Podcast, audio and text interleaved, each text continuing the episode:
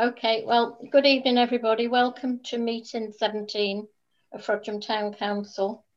Um,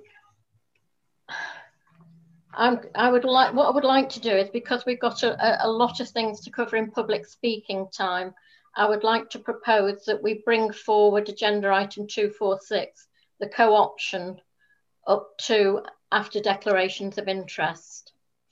Are councillors happy for me to do that? Yeah. Everybody happy? Yeah, okay. So Well, have we right. got everybody? Sorry, have we got everybody with us that needs to be here? Uh, yeah, I think so, haven't we, Joe? We've got a full uh, turnout of councillors. Yeah, there's nobody waiting to be admitted to the meeting. Okay, No, that- that wasn't the same. The question is: Is everybody here who should be here? Lynn Riley isn't here yet. Uh, is Mark there, Mark Neal? Yeah, Mark. yeah, we've got Mark and Frank.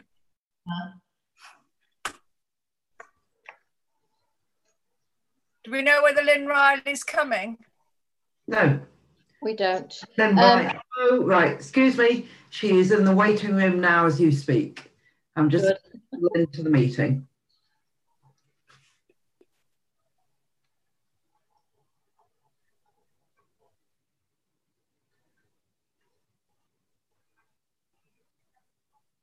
I can take it then, Joe, that we, as we've got a full house, with no apologies for absence. No. Thank you. Um,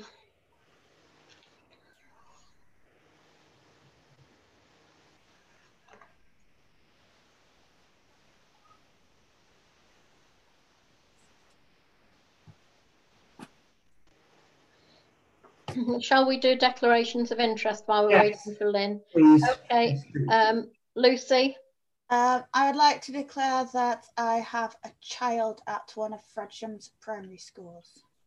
okay, um, anyone else? Mally? Can I, just take, a- can I just take a step back there, Lucy, and say what what agenda item? Um, it's about the grants and whether we're to split money between primary schools. I don't know whether having a child at one of the primary schools would be counted as a conflict of interest or not. That's uh, No, it item, It wouldn't agenda be, item two five three, Joe. but it wouldn't be a declaration of interest. Mally, Um, on the co-option, I'd like to know that I know three candidates, but I have no associations with any of the three. yeah, I would like to add the same. I know three of the candidates, but I don't have any business associations with any of them. Uh, Donna, I know one of the candidates, but no, I have, well, I don't have a business. No, no business uh, association at all. okay, thanks. Anybody else? Ryan, uh, if that's the case, then I don't have any business association, but I know two candidates. okay. Uh, Lucy, No business association, but I know one candidate. okay. Is that everybody then? Caroline, Can I just say that if anything does crop up, I have the right to say that um, you know I've just forgotten because I've got a lot on my mind at the moment. Yeah. Okay. I think that applies to all of us. If it if it an agenda item comes up and we suddenly realise we do have an interest, just uh, just raise it at the time. Right. For those that have just joined us, we have agreed to bring forward agenda item two four six, the co-options, to this part of the meeting because we've got a very long public speaking time. Uh, Mark, Yeah, ju- just on this item, um, um, we've got four candidates for two vacancies. Is that correct? yes, Yeah. Now, two candidates have submitted their their resumes and their application papers. One candidate, I've got the resume but no application papers, and another candidate has applied for a vacancy in Castle Park Ward or Castle Ward. Joe, do you want to clarify what um, the candidates have applied for? Yes, yes. I, I went back to each of the candidates to ask them to specify. So for Overton and Five Crosses ward, we have a still Steve Milner, Pauline Lowry, and Emma Jones. So three candidates for that one vacancy. And for the Waterside Ward, we have one candidate, Paul Martin. Okay, so can we proceed then to the vote? I'd like to suggest something before. Sorry, can I, yeah. No, I, uh, sorry. Um, I, I would like to suggest that we are each able to pick our preferred two councillors as opposed to one person just being able to go in uncontested. Can't do it. D- Joe, No, I'm sorry, you have to take each ward vacancy and have a vote as per our co-option policy. Caroline, yeah. c- Can I just say, I, I'm a little now perplexed because this is the first time I've heard um, that um, Joe has actually contacted all the candidates and ascertained what they wanted to be, um, you know, expecting to go on to. Why weren't we sent an email to understand this? Um, because I've only just read the documents because I wanted to be fresh and have everything fresh in my mind. Um, so there was the f- the actual form and declaration from Steve Milner. His we- we- so we didn't know he hasn't signed anything. We haven't seen that form, and the fact that one candidate's actually applied for where there isn't a vacancy and signed the document. I, I think we should actually put this to the vote, and I think we've got to delay until we've got all our facts. Joe, You do have all your facts. You do have all your facts in the most recent document that came out with the uh, meeting, the meeting invite. It's quite clear you have three vacancies, well, three applicants, two. vacancy of Overton and Five Crosses. Those are the names that I've given you, and you have one for Waterside Ward. The information has been provided for, to you. No, because one of them said that they were interested in Castle. It's been clarified. So, well, why weren't we sent an email to say that? You were. Does, When? does it, does No, it we affect, weren't. does it affect the vote? did the email said? Of course it does. Because it means one person gets to go in uncontested and the rest of the three. No, we have to vote for both of them, both vacancies. Regardless of how many applicants there are, we'd still do a vote if there was only one candidate for each ward. I, I think we need to have two for each place. Yeah. Yeah. You can't we, do it we like have, that. No, Wait. we have a co-options policy and Joe's followed it. Uh, Phil, then Ryan. My understanding was that we had four four um, applicants, and they were all applying for each for both wards. No, This is the first. No. Sorry, will you let me finish. Mm. This is the first I've heard that one candidate is only standing for Waterside. My understanding is that, and if that's the case, I think we should drop this now and do it again next month because there is a lot of confusion about the paper. The paperwork, from what I've seen, is not um, coherent. It, it, it just it doesn't work. And I, I, I would have no confidence in, in one in having a vote on Waterside, whi- which is not going to be a vote because there's only one person. Yes, I agree. I agree. Can I can I propose then that we do? We have this. uh, We ask for this to be deferred till next month, please, because I am totally, I am totally Seconded. confused. Joe, Thanks, Phil. It Joe, deferred until next month. It will have to be until January. When this, Fine. Fine, fine. thank you. so we've got a proposer and a seconder. Uh, Who's in favour of deferring the co-options? Can you just give me some names, please? It's difficult to see all when you're really small on the screen. So who Bill Stockton. defer? Sorry, can I just take Hold on a minute. Joe, time? Who is in favour of deferring this until January? Caroline Ashton, Thank you. Sumner, Sorry, I didn't get that.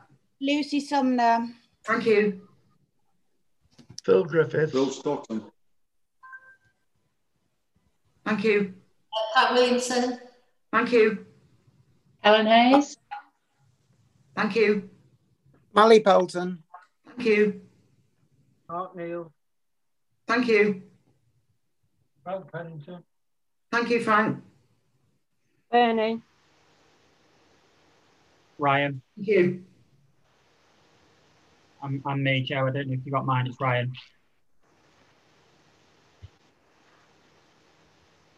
Sorry, Ryan, you, you want to defer I, I want to defer, yes, please. Thank you. Okay, so it's deferred then. I, I would, I would like to make a comment. Uh, hold on, hold on a minute, please.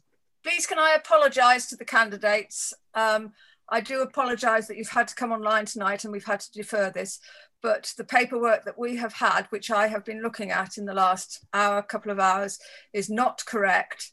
And it is not fair on any of you that we make a decision on this paper. So I do apologise and I'm sorry we've messed your evening around, but we will be back in touch with you. Thank you. Joe, I, would- I would like to make a comment. Um, sorry, Joe's got a hand up to speak. Joe, I circulated the most recent documents. I put them into separate PDFs. You have had all the information that I have received. okay, thanks, Joe. Donna, I, I just wanted to, I mean, I, I'll go with majority of on the, the defer, deferring it, but I received the information of what, what candidates were interested in which wards. Say that. thanks, Donna. Okay, well, that's that agenda Well, item. I'd like to make my comment, and my comment is that I know one of the candidates was happy to stand in either wards and was told that they must make a decision for one Yeah. or another. That uh, that is our that is our co-option policy. When I applied as a councillor, I said that I didn't mind, and that was okay. So did I. Right. Well, I, I can't remember what happened at that stage, but it's deferred till next month anyway. Okay. shall So can they apply for all vacant, all, both, wa- in fact, we'll have three wards then. Can they apply for all three wards? Joe? No, Why? because it's the policy. No, it I isn't. It wasn't Yes, when I it joined. No, Well, and it is the policy.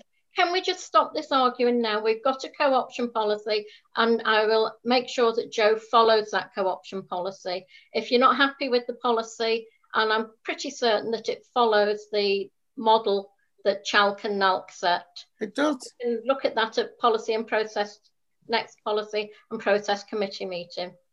Ryan? co-option policy also says that all the candidates should be given three minutes to speak. We've not done that in the last two co-options either. Exactly. Okay. So Joe, you've got that in hand to uh, re-advertise. To, to, Not re-advertise to delay. I would have said re-advertise, but bring it forward to the next full council meeting. Yeah. And give all candidates who wish to be taken forward to that meeting a couple of minutes to speak. Yeah. Please, please could I ask that somebody sends me the form that Mr. Milner has filled in because I had nothing with a signature on it. All I had was what what I, I assumed was his supporting letter. Did he not fill in the actual application form? He did, but I wouldn't. Okay, he did. Yes. So I- we I have, think- I because think we maybe- haven't had that. No, I think maybe we should ask all candidates if they're interested in reapplying to make sure their paperwork is up to date on which wards they wish to apply for. Okay. Uh, I, I would say that it's unfair when when I joined that I was allowed to put no preference, and if we're stipulating that people have to apply this time. I, I agree with you. I agree with you, Lucy. I didn't have to step As I said, if you're not happy with the co-options policy, ask for it to go on the agenda for the next PP, PP and R meeting, and we Okay. can look at it. When in the co-options policy, Can I just speak, please? Donna, yeah. Uh, if we if this been deferred to January, the, January meeting, does that mean there will be three vacancies? Will that be Mr. Dawson's vacancy as well? Yeah. And would it be necessary? I mean, the, the, the people that have already applied, will it be necessary for them to do full paperwork again, or will their paperwork stand with tweaks for January? I think we Yeah. need to make sure we get redo all the paperwork and we Yeah. understand where we're going. Yeah, can I just say that the vacancy for the um, um, the position vacated by Andrew Dawson, tomorrow I will know whether there has been a call for election. No, actually, 25th, I'll know if there's been a call for an election. At the moment, what you're saying is, correct me if I'm wrong, we defer the current applicants to a meeting in January. Yes. But it, if also, I asked them to confirm which ward they're standing for. yes, Subject, Joe, can I ask you to put a review of our current um, co-option policy on the next PPNR um, committee, please? yeah. And subject to that, I've already asked for that to happen.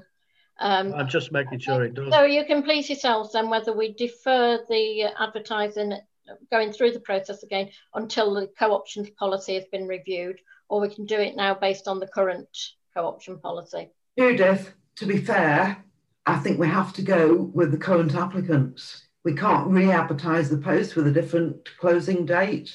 The dates and everything has happened in accordance with the Local Government Act 1972.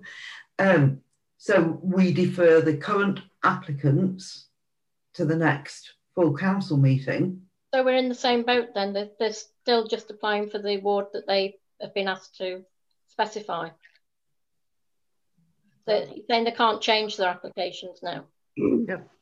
Well, the- their applications don't state any preference at the moment, as far as I'm concerned. They- they- And don't show, so- show any preference. Philip, to, to stop you, Phil, at the moment they do. They do. The forms do say which at which vacancy are you applying for. That's not what I saw. Well, one says Somebody else seems Scotland to be Park, and that councillor says they're that potential councillor says they're happy to go for ready. I've actually got the co-option policy up on my iPad here, and I can see nothing that states you have to specify a particular ward, and therefore I At the end of the form, Lu- at the end of the form, Lucy, it says which ward are you applying for? yes. And on mine, I wrote I don't mind, but my preference would be Waterside, and that was fine.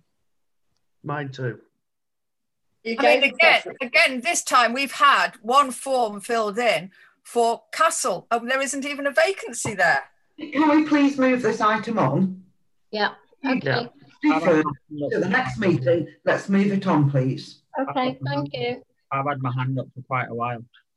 Ryan, Um, yeah, I've just checked back through my emails, and when we see, received the original agenda, there is one application for from Emma for Overton Ward, for Paul from Waterside Ward, from Steve with no forms attached, just a, a letter of interest and outlining why he would be a good applicant, and then Pauline's application, which is the one from the previous co-option, and then we've had no updates to to those applications at all. So we we've all been given the wrong information before we've come to this meeting. Okay, I think we're, we're satisfied now. We're going with the, the same candidates at the January meeting. Um, and Joe can will double check that we have got the right information for each candidate. Okay, Joe.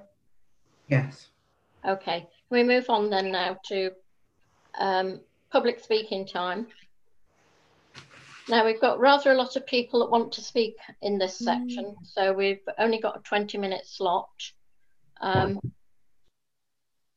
I think if we can, we've got two people that want to speak about Manley Road Copse, agenda item 250. Um, that's Vivian Shaw and Patrick Kavanagh. We have Ian Parkin wants to speak about 253, which I think is grants. And Pauline Scott, who wants to talk about over 70s vouchers, grants, and the Christmas Working Group. Um, so time is short. Um, I appreciate it if you could keep your input to just two or three minutes. And if we can start with Vivian Shaw, followed by Patrick Kavanagh. Okay, good evening. Uh, first of all, thank you very much for letting me speak. Um, I'm going to speak on 250.1 and 2, and, and I am speaking to oppose the sale of either of the two pieces of land, Manley Copse and Marshlands. And I'm representing people from around the area of Manley Road, and I'm also representing Frodsham WI. First of all, I want to say these both these plots are assets to Frodsham Town Council, and Frodsham Town Council should be very proud that they own these pieces of land and share them with their residents.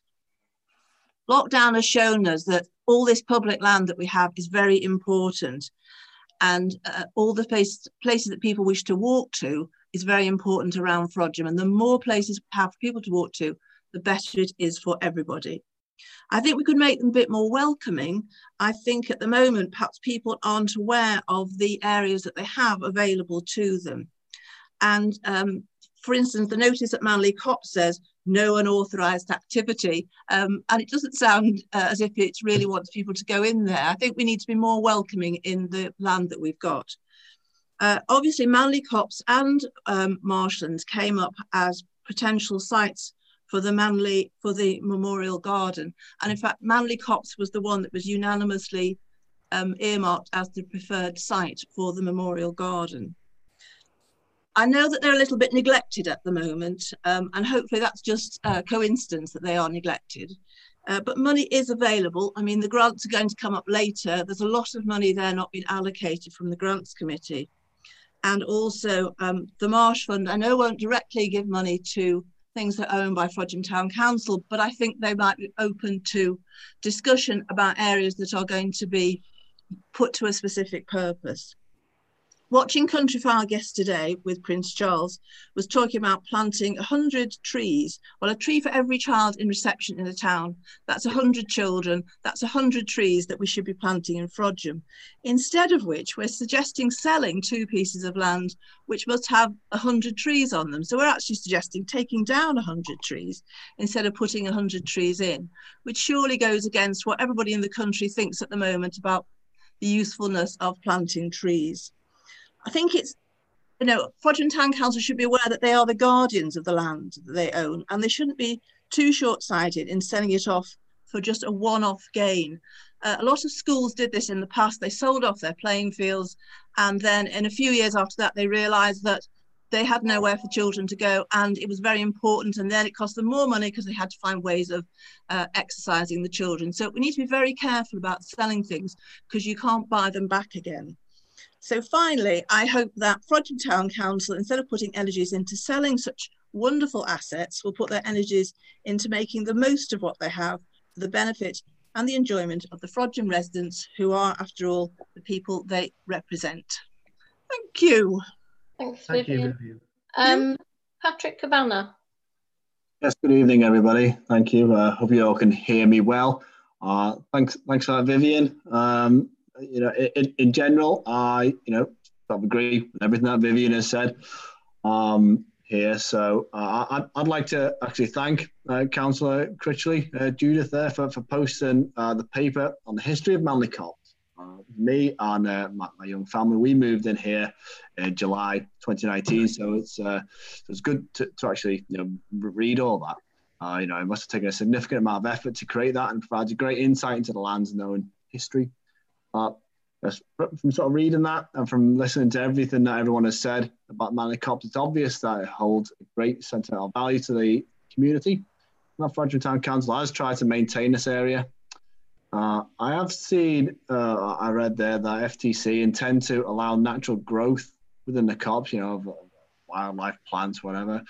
Um, however, there's no regular maintenance that I see. So I, you know, just for information, I, I, my property borders at Copse um, there on, on Manley Road. Uh, however, there's no regular maintenance that I see um, there. So I understand that there's an SLA with Northwich Town Council there, um, which I was, I was quite surprised to, to read actually. Uh, so I, would actually like to request at this time request the worksheets from NTC regarding the copse maintenance visits because I don't think you're getting very good value for your money if you are paying someone to come and maintain that believe I'm in a quite a good position to, to monitor that. Being being next door, I don't see anybody in there. Um, certainly on a regular basis, I haven't seen much of anyone visit there a bit that year. Um, to, to more specifically focus on the maintenance this area, uh, I'd, I'd, like to raise that the brambles and weeds that border my property aren't maintained by anyone, as I've said. Uh, so some of them are over six feet high, at least two meters deep. Uh, I was in the I was in the copse yesterday, and you can't you can't walk anywhere near back of it because of the, the depth and how, how thick the, the brambles are there. So this contradicts a statement, in my opinion, that the land is under repair instead of being abandoned. Um, also, uh, the weeds are spilling out onto the pavement of Manley Road quite far, and that, that's the path I take basically from my side gate down to down to um, uh, Kingsley Road and, uh, and, and into town and stuff. Um, well, there's a, the, my, my final point here is that I've seen an attender. Uh, sorry, I've seen an attender for the maintenance of copse is to go back up for um, you know, for, for, for reapplication. Um, this this sort of confuses me a little bit about why there's a proposal to sell when you would re you know put the time and effort into considering tenders from other other vendors on maintenance of an area that you're then going to sell. Um, it, it just doesn't make much sense to me. But you know, so I would like to ask if there is a reason, a, a clear reason as to the reason for the proposed sale. Um, you know, I, I hope um, I, I, would hope that if the decision to sell is reached, though, that myself and other neighbours would be consulted in the first instance. Uh, and that, that, that's all I wanted to say, really. Thank you very much. Thank you, Patrick. Um, can we move on then now to Ian Parkin to talk about agenda item 253.2? Good, good evening. Can you all hear me properly? Yeah. Um, firstly, uh, hello, everybody. Uh, firstly, can I uh, convey Pauline Scott's um, apologies? She will not be able to speak for a technical reason, and she's asked uh, if I could uh, possibly read out her pre-prepared statement, please. Would that be acceptable? Yeah. Yeah. Um, I've got a pre-prepared statement. Just before Sorry? you do that, Ian, any chance of you putting on your video? My sound is a bit distorted here, so it helps me for me to be able to lip read. Do you really want to see me? Uh, let me just try and get this working now. Does that make up? Oh, there you go. Normally, I have a little little cover on the uh, camera that stops people seeing what, what I'm doing. Um, from Pauline Scott, um, you'll have to accept the apologies because I'm reading from a from a small screen. Uh, Pauline would like to question who came up with the idea and was it debated at the working group. Uh, to hand out money with no control does raise some concerns. In relation to the Facebook poll that Pauline has uh, uh, undertaken, whilst the results can be easily picked apart, the flavour of the residents is clear, which um, yet again we've got the potential some of them are not residents. Uh, and it seems that the keeping in reserves until qualifying, qualifying organisations apply is the most supported, albeit you could then equally argue you could add in that the schools are also um, beneficiaries and could apply for it. Um, Pauline doesn't want any of her comments to be construed as an attempt to deprive the local schools of any funds, but uh, the proposal does not appear to meet the eligibility criteria. A number of eligible organisations and groups have essentially had to shut up shop due to COVID, so perhaps felt that they weren't in a position to make an application this year, but may need a bigger helping hand next year. And a suggestion would be to perhaps to keep the uh, funds in the uh, pot for next year, so those organisations could benefit perhaps when they need it most. Uh, coming on to uh, the Christmas tree, uh, Pauline would like to convey her thanks to the uh, working group for their work. Um, there were some raised eyebrows about the costs and the construction. Perhaps a local fabricator could uh, make one and save ongoing costs in the future, albeit that generates storage costs. Um, one quote perhaps needs to be replaced by two. Then Pauline has raised the issue trees at the cemetery, 10 fine specimens originally planted, I believe, for a Christmas tree in the centre. If harvested, a stump wouldn't look too good, but a stump removal was sorted out. Plant one or even two to replace one harvested. So uh, basically, there's some uh, concerns Pauline has about uh, the trees in the cemetery.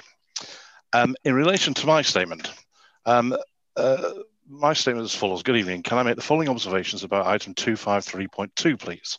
And the first observation is rather acad academic, but it's the fact that uh, we continue to have incorrectly labeled items on the agenda.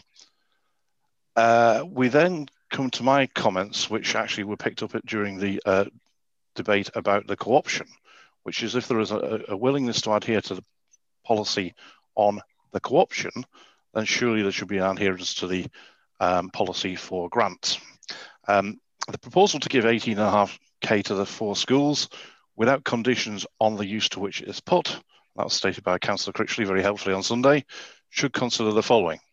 In line with the normal grants process, there should be a specific purpose stated by schools prior to any award, detailing what, the intended, what they intend to use the funds for, that it will be used for additional items not covered by local authority funding, and how this would benefit the wider community. Uh, number two, it's proposed that one school already will receive a grant um, in relation to uh, an existing application, and perhaps that should be taken into consideration when awarding the funds should they all go to the schools. If no conditions are to be placed on this grant, would any failed application under the normal process now succeed, and could this action that you're proposing be seen to be discriminatory? If they now would succeed on the revised criteria, should these applications not be reconsidered, uh, funds awarded appropriately, and then the remaining funds considered for allocation to the schools? Other organisations such as uh, the uh, FCA, churches, etc., perhaps should be considered to ensure fairness. Uh, consideration should also be given to the transfer of unspent funding from the events budget into a bigger pot to potentially allow a big ticket item to be purchased that could benefit the whole town, including schools, churches, scouts, etc., and thus meets one of the criteria of the wider community. Uh, we've also had previous comments uh, about big ticket items such as the War Memorial Path requiring funding going forward. Would it be advisable to set these unspent funds uh, aside for those and thus potentially avoid an inflation busting rise in next year's precept, more so when the full economic impact of COVID and Brexit is unknown. And finally, would more people benefit from a reduction in the precept next year? Approximately 18k grants, 15k events, and 15k reserves would generate a reduction of approximately 10, 20%. And this potentially could be seen as fairer to all the residents. Thank you, and it's over to you to decide. Um, what about uh, Pauline's? Um, I've read I read out right at the start, Judith. Over seventies vouchers. Um, I haven't got any information on the over seventies. I don't believe. Okay, so. Um, okay. No, um, no. Sorry. Okay, then over to Neil then for his um, PCSO report. Okay. Yeah. Can everyone hear me? All right. Yeah. Yeah. Thanks, Neil. Okay. Yeah. Um, I'm going to start with um, COVID, seeing as it's the uh, it's the only thing we seem to talk about at the moment. It continues to be difficult. It's obviously difficult for everyone. Uh, from a policing perspective, we've we continue to try and use the four E's where we will engage, explain, encourage, and then only where, as a last resort, will we use enforcement.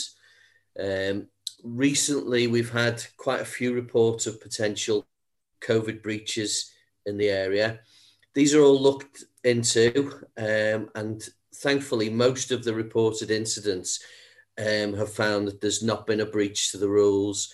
It is difficult. It's difficult for us all to understand. I know myself and my colleagues question constantly whether something is or isn't a breach, and sometimes it's open to interpretation. But thankfully, on the whole, Frodsham has done really well through both lockdown one and lockdown two, and we're not finding that many people are actually breaching. There's a lot of people who are apprehensive, which we can we can understand, um, but we're on the whole, people are adhering to the the rules and the guidelines that are put in place.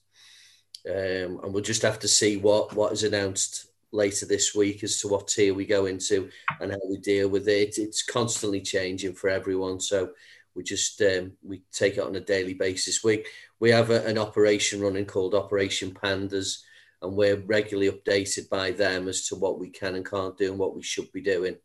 Um, but all the way through, we've tried to to use the four E's and only enforce as a last resort.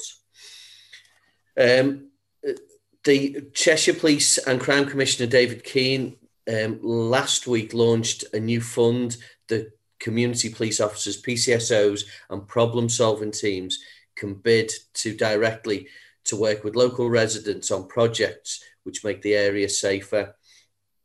So Frodsham's been allocated a thousand pound grant for bids that address community safety issues. This the money's been made possible, um, seized under the Proceeds of Crime Act 2002, to send a clear message to criminals that crime doesn't pay bids must meet the priorities uh, in the police and crime plan and look to develop a problem solving approach to prevent crime and antisocial behaviour. Grants will be awarded to new one off projects that leave a legacy as opposed to continuous year on year commitments. This could be, as an example, a road safety project, community engagement activities, or a project which supports vulnerable people. So if anyone has any ideas, please let me know Um, applications need to be sent to the Crime Commissioner before 5 pm on the 18th of January, which, given the pandemic and Christmas, it's uh, a bit of a tight schedule. But um, if anyone's got any ideas, please contact me and we'll we'll talk through it and see if we can get an application for uh, some funds because it's sitting there waiting for us. Um, traffic related issues um, due to the COVID uh, pandemic. Unfortunately, Community Speedwatch has been halted. Um, I'm hoping that it will be up and running again sometime in the new year. And I know it's something at the moment that is a particular hot topic for um, Cheshire Police. They're, they're very keen to have Speedwatch groups up and running. And we're lucky that we've had one for a number of years. And there's a lot of people getting in touch with myself to see how ours is run, to, to see if they can mirror what we do. And that's been largely thanks to the support of the town council over the years. Um, I continue to get reports of issues relating to speeding vehicles. Um, this seems to be biggest area of complaint at the moment. Recent complaints have come from residents on Bridge Lane, Kingsley Road, and Hillside Road. I've spoken to some residents, taken on board their issues. Um, when speaking to the residents in relation to speeding complaints, I always promote uh, promote the community speed watch group to see if we can get new members involved to have greater speed monitoring on our roads. Um, whilst Speedwatch remains in, inactive, I've been busy utilising both Smiley SID and the TrueCam enforceable speed camera on the problem roads.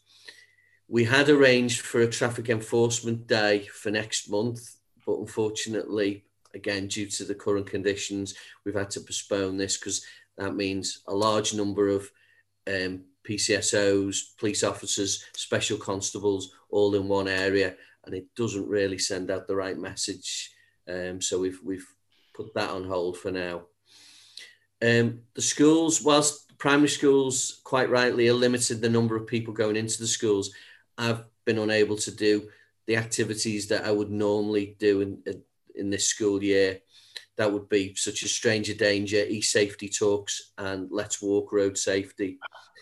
I have, however, been in contact with all the schools, spoken to staff in relation to ongoing parking issues. Um, unfortunately, despite staggered start finish times for pupils, parking around some of the schools continue to cause an issue. Um, I've been outside all four primary schools at various stages over the past couple of months in an effort to ensure the children arrive and leave school safely and the parents and carers park in a safe and responsible manner. I've also had to stop going into Helsby High School at present due to direction from my supervision. I'm still in contact with the school on a regular basis and hopefully I can resume the drop-in sessions at the school when restrictions ease. A couple of areas continue to cause issues antisocial behaviour wise for local residents. The footpath adjacent to Green Gates on Ship Street, where the bungalows are, has seen an increase in antisocial behaviour recently, especially later on in the evening. I've been liaising with residents in Weaver Vale housing and I've been doing regular patrols of the area at weekends and evenings when it tends to be prevalent. The other area of concern currently is the Memorial Field car park on Belmont Road. The area appears to be attracting younger people later in the evening where they sit in their cars playing loud music, littering, there's also evidence of nitrous oxide use, which is laughing gas. Um, these are the silver canisters that the gas comes in, which is not illegal but can be dangerous. We've um, we've also received a few reports of Belmont Road being used as a racetrack late at night. When the young people have finished on the car park, they're speeding down Belmont Road. After speaking to residents in the area, one thought was to see if the Memorial Field car park could be closed in some way um, overnight, as is the case with Forest Hills Hotel, which is currently closed off. This, I believe, would be a decision to be taken by yourselves, but is an idea to help reduce late night activity that has crept in since the pandemic has started. Um, my police surgeries, they continue during lockdown, but currently restricted to virtual surgeries where residents are emailing me and I tend to phone them back during the hour of my surgery each week. It's not ideal, but it's it's been directed from the bosses at HQ, and hopefully this will change again when the restrictions are eased. Currently, my surgery dates for next month are Tuesday, the 1st of December, 3 pm to 4 pm, Monday, the 7th of December, 5 pm to 6 pm, Friday, the 18th of December, 2 pm to 3 pm, and Wednesday, the 23rd of December, 3 pm to 4 pm. Um, we've also been holding street surgeries where myself and um, the beat manager for the area, PC Mike Henry, have sat in a location that's caused us some issues previously uh, for a couple of hours once a month. But again, that's been put on hold due to the current restrictions. Um, and finally, my th- this update doesn't really feel to me as in depth as usual. As many of my duties that I have performed have, have had to stop, but in a strange way, I feel like I've never been busier. So I just hope this update, you know, is okay for everyone. If you have any thoughts on the role I'm playing in the community currently, or have any suggestions of things I can do, please let me know. It's it's been strange. It's strange for everyone. It's certainly been strange for me. I'm not doing the sort of community activity that the reason why I joined the job in the first place. And I think what I feel is important in the role. Uh, I'm doing more policey stuff, which is what I've got to do at this time. But uh, if you if anyone has any ideas of things that I'm I'm missing currently, please let me know. Um, and that only leaves me to say thanks for your continued support, or everyone on the council. And in case I don't see any of you over the next few weeks, to wish you all a happy Christmas and a happy and healthy 2021. Let's hope it's better than than this year. Thanks, Thanks Neil. That's Okay. Merry Christmas. Uh, yeah, I'm sure we'll see you around town. But Yeah, uh, I'm sure. uh, Merry Christmas to you and yours, Cheers. Thank you. Neil. Um, right, uh, can we go over to Lynn Riley now for our Cheshire West update, please? Okay, so thank you, Judith. And just before Neil disappears, unless he has done, uh, I'd, Yeah. I'd, I'd like to um, make a suggestion, Neil, if I may. Uh, I've been writing to David Keane now for. I Uh, think he's gone. Oh, has he? All right, okay. Well, I'll I'll say this to you guys anyway, because I have been writing to David Keane for several months now, um, primarily asking for him to lead on a problem-solving approach to the fly tipping on the marshes.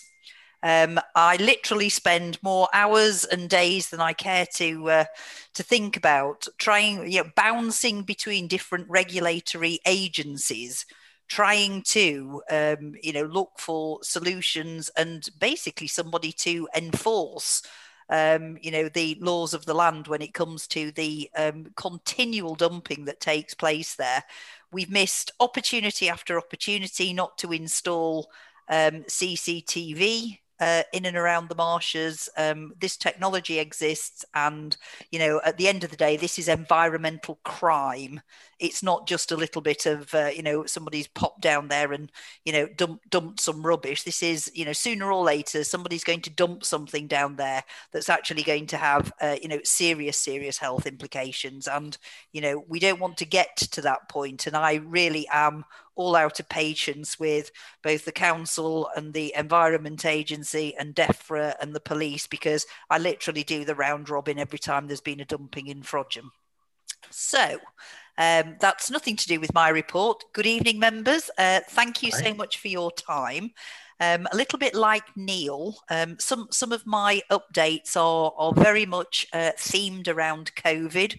Uh, very much the elephant sadly in everybody's room at the moment. So um, uh, as as we're all in lockdown at the moment uh, i i just try and alert everybody to some of the communications coming out of cheshire west and chester around their let's turn this around theme.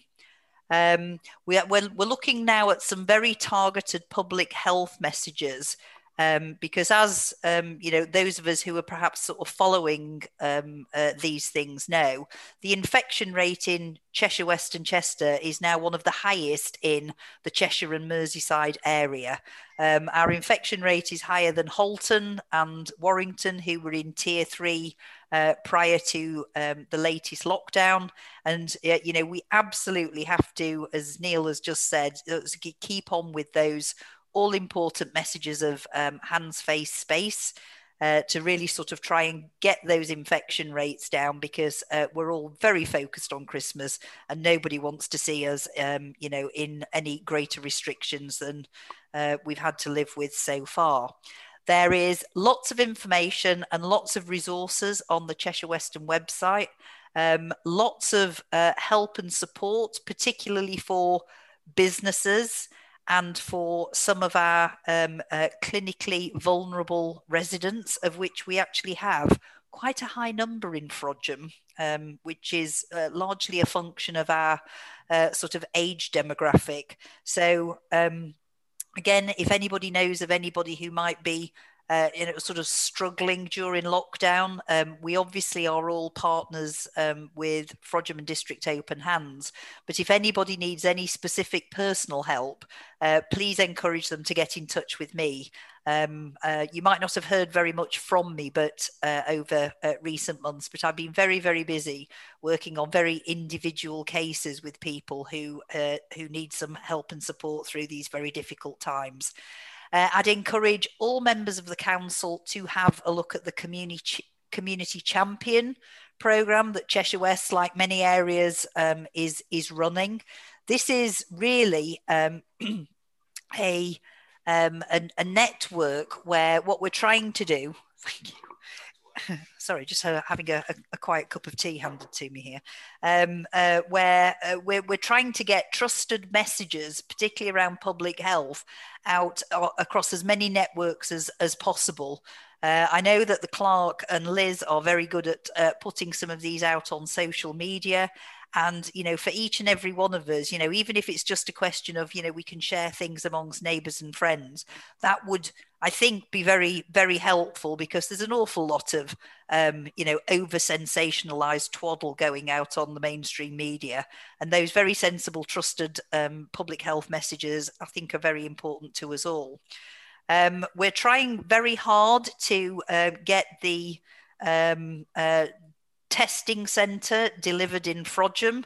Uh, there's been, uh, uh, unfortunately, we were all green green to go, and then when they came and did the final site survey, um, I'm afraid Cheshire West and Chester didn't really help itself. Um, the car park behind the leisure centre, which had been earmarked for this because of its proximity to the medical centre, was deemed to be unsuitable, um, largely because of the state of the car park and the many puddles and the very uneven surface for walking.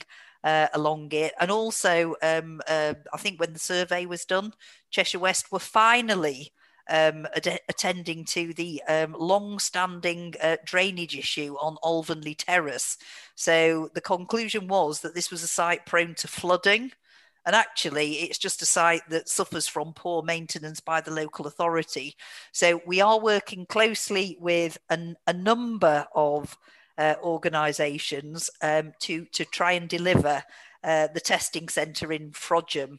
I was very keen to see a testing facility um, in Frodsham because, with our very close ties to Halton and close proximity to Warrington, um, uh, ov- obviously we were uh, near neighbours to an area of very high infection rate at, at one stage.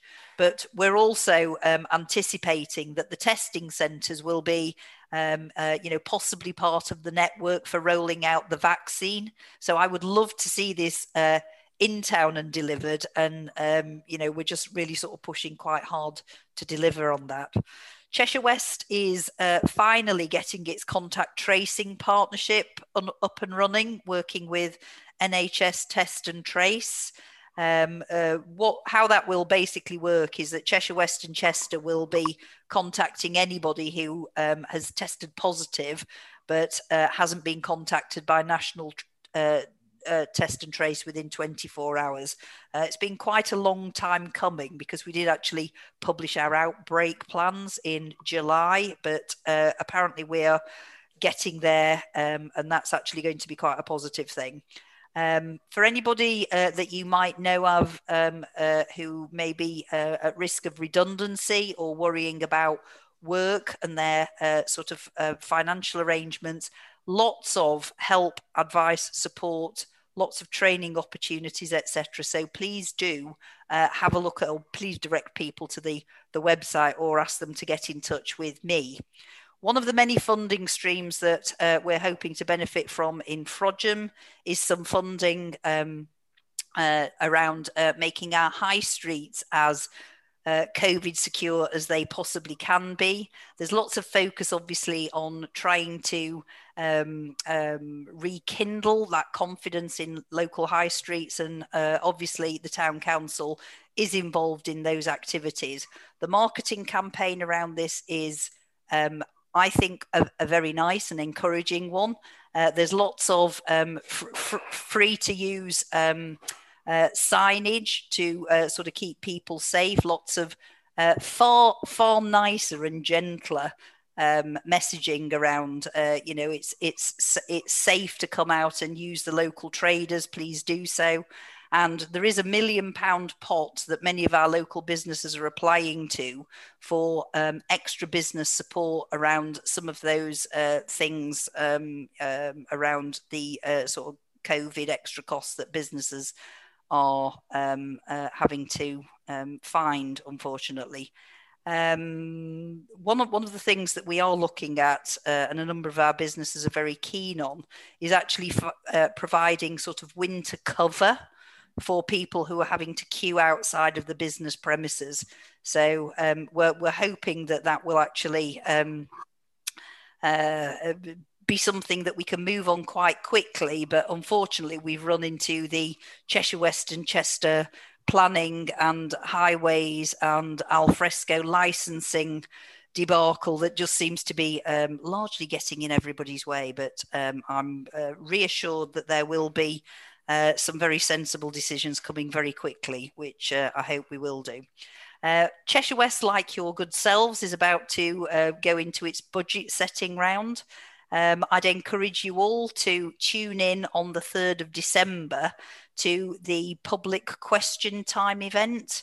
Uh, it's been chaired by Dave Guest, who's just recently retired from Northwest Tonight. So uh, it should be quite a uh, quite an interesting um, uh, evening. But uh, Cheshire West will obviously be talking about the budget that it is looking to uh, bring forward and deliver because we are, um, you know, we, we have published our recovery plan for COVID.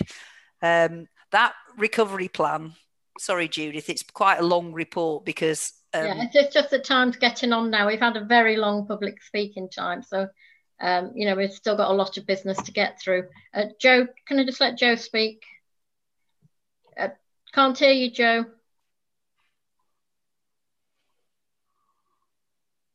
Can't hear you. Ah, is that it? No. We've lost you've lost your sound completely.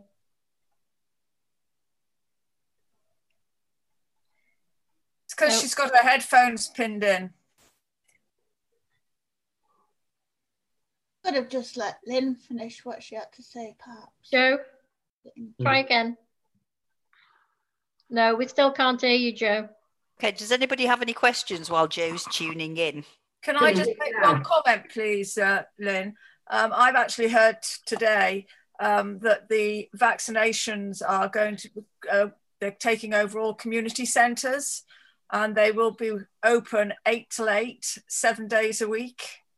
Um, so activities at community centres are going to be very hard, badly hit once we get into the vaccination period. Um, so I think um, it, that's going to be an interesting one. Um, so just to be aware, and of course, again, it will be all prioritised. Thanks, Caroline. Joe, can we hear you now? I hope so. Can you hear me? Yes, we can now. Right, brilliant. This is just a question really for Councillor Riley. and um, it refers as your chair of Castle Park Trust. And I've received emails today to say that reception is going to be dismantled fairly soon. Did, did physically dismantled? Yeah. Well, no, because what's as as as you as Pam has discussed with you already, um, you know, there there will be a contract posted on the Cheshire West chest for people to to undertake the facilities management. Yes. What I'm referring to, Lynn, here now is um, another issue perhaps with Cheshire West and lack of communication that uh, reception is going to be relocated onto the first floor fairly soon. Oh well, that's that's that's news. next couple of days. New news to me. Is that is that the um, reception hosted by Frodsham Town Council? Yes. Is that because they need to uh, get in and work on the conference room? Yes. Right. Okay. I was I wasn't aware of that, but obviously they will be liaising with you as the deliverer of the service rather than notifying me as the chairman of the trust. Let's hope so, Lynn, because so far communications are no better than they were last on the 11th and the 12th. Okay, Joe. I mean, if, if I could if I could just um, ask you if there are things that you want to communicate to Cheshire West and Chester, you know, communication's a bit of a two-way thing. So you can pick up the phone to Pam anytime you you want to, and if you can't I get have. hold of Pam, I please have. please get on the phone to me. Lynn, I have. I've spoken to Pam, I've spoken to Rob, I've spoken to Gavin, I've spoken to all the officers that I can, and all the time I'm told to speak to somebody else. Uh, perhaps you and I could do some sort of Zoom update fairly shortly. I did ask. More more than happy to, Joe, if that if that would help. I think it would. Right. Okay. You t- you tell me who you want on that Zoom call, and we'll set that up. Thank you. Okay. Thank you. Okay. Uh, Anything else to add, Lynn? Uh, qu- qu- quite quite a lot. I mean, I would encourage all the councillors to perhaps sort of have a look at the briefings that that, that are issued by Cheshire West. There's an awful lot happening, uh, you know. So we've got things like the, you know, we just had a, a just shy of a million pounds for the emergency active travel scheme, which will finally deliver some segregated cycling between um, Howey Lane and Helsby High School. How long have we been campaigning for that? I think we do get we get all the member briefings, don't we, Joe, with with the ChALC bulletins. We do through ChALC, we do, and I circulate them to all councillors. Terrific. So, I mean, if anybody literally has any questions, I am on a phone, uh, you know, for about 14 hours a day. Just, just phone me if there's anything I can do to help uh, or, you know, um, flesh out for you. Okay, thanks, Lynn. All right, cheers. Just, just one, one point on the schools. Uh, I wasn't aware until I read the minutes about the grants to schools, and I'm just wondering whether to reiterate some of the um, uh, you know public comments on this whether you might want to ask the schools to consider a grant on on certain behalf on on certain um, with a certain focus. So you know particularly with so many of our young people at risk of um, you know declining mental health you know tie, tying a grant perhaps to the forest schools or to some environmental um, sort of scheme within the schools would be no bad thing rather than just um, you know le- levering um, sort of cash to them because you've got a, a surplus on your on your grant funding Okay, thanks, Lynn. okay thank you Um, can we move on to agenda item two four seven uh, to agree and sign the minutes of the full council meeting on the twenty eighth of September? Everybody happy with those? Yeah. Yeah. Yep. Okay. And the minutes of the extraordinary meeting on the 17th of November. Everybody Proposed. happy with those? Yeah. Yeah. Okay, you're happy with that, Joe? Yeah. Can we then move on to 248, the finance reports pack, um, to approve the expenditure for October? and then to note the other three items. Caroline. Yeah, I was a little concerned to see uh, that Northwich Town Councils, I think we've spent, I can't, I haven't got the thing in front of me on the fine. Oh, wait a moment, I might be able to get it on here, the finance um, pack report. Um, they bombarded us with £6,000 worth of expenses. Um, when you go down and have a look. And I go back to what, you know, some of the, the gentlemen said about Manley Copse, and that we're, um, that didn't, you know, that I actually met with Joe and uh, I don't think you were there, Judith. It was just myself, Joe, and um, and um, I mean, again, they charged us um, seventy-five pounds just to trim a path from the, the main footpath into the, the wood. Um, but Northwich Town Council, the 13th. A minute, Caroline. Are you, are you objecting to any of the payments that have been made? Because it isn't a pavement, it was just a foot. We have a contract with Northwich Town Council and the invoices are paid when they come in and this comes well within budget. Yeah, but they, these are th these are four that came in on the 13th of October and there's eight, um, eight grand, eight, nine, uh, nine and a half, nine, ten, nearly over ten thousand pounds worth of invoices have come in on all on one day. They were all recorded on one day, but the work has been carried out over the year. And yeah, but why why don't they bring it? Why don't they? Why don't they come in as the work is done? Don't they? Don't they put invoice? You know, when you're running a business, you normally invoice for the work done on a regular basis. I think this is probably inappropriate to challenge when Northwich Town Council invoice. Do you have an opposition to these invoices being paid?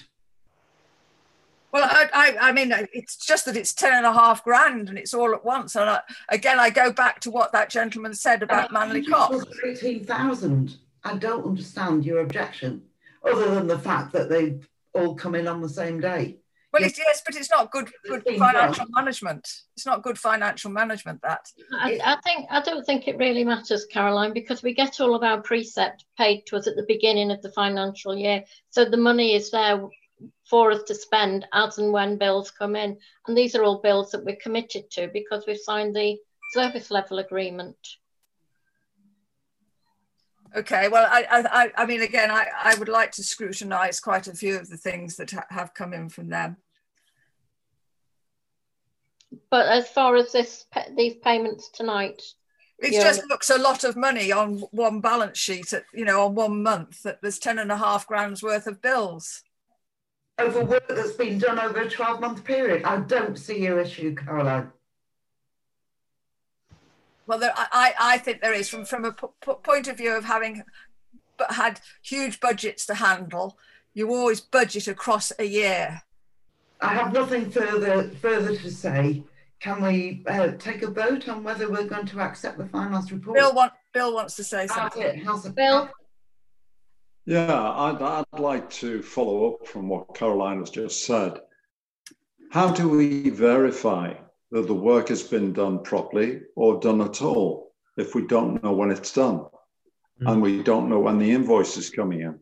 So, what we're doing now is blindly okaying a budget or what's happening or what's being spent. I, we're not. I, I, am sorry. I'm getting really infuriated here. You get all the reports every month. You get all the information. You get the uh, the opportunity to challenge any of this information. It's all gone through the books, it's all gone through your procedure, it's all presented in the accounts every month. But it isn't because that, that's just that's why I'm challenging it this month. I've looked at the accounts and that's why I'm challenging it this month as to what it's why we've got Judith and a half grand's worth. Judith as chair, please could you move to a vote? Yes, I think so. Um, I'm happy to vote for this. Jo has regular contact with Northwich Town Council. She monitors the work they're doing. Uh, the bills have been presented in accordance with our service level agreement, and I, I think we just have to accept them and pay them. So I'm happy to propose that we approve the, these payments. Can we have a seconder, please? Mally's seconding it. All those in favour of paying the bills?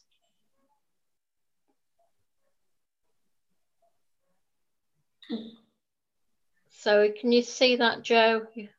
I can, thank you. All those against paying these bills? No one seems to be against it, Joe, so. Thank you. Okay. Can I just say something, please?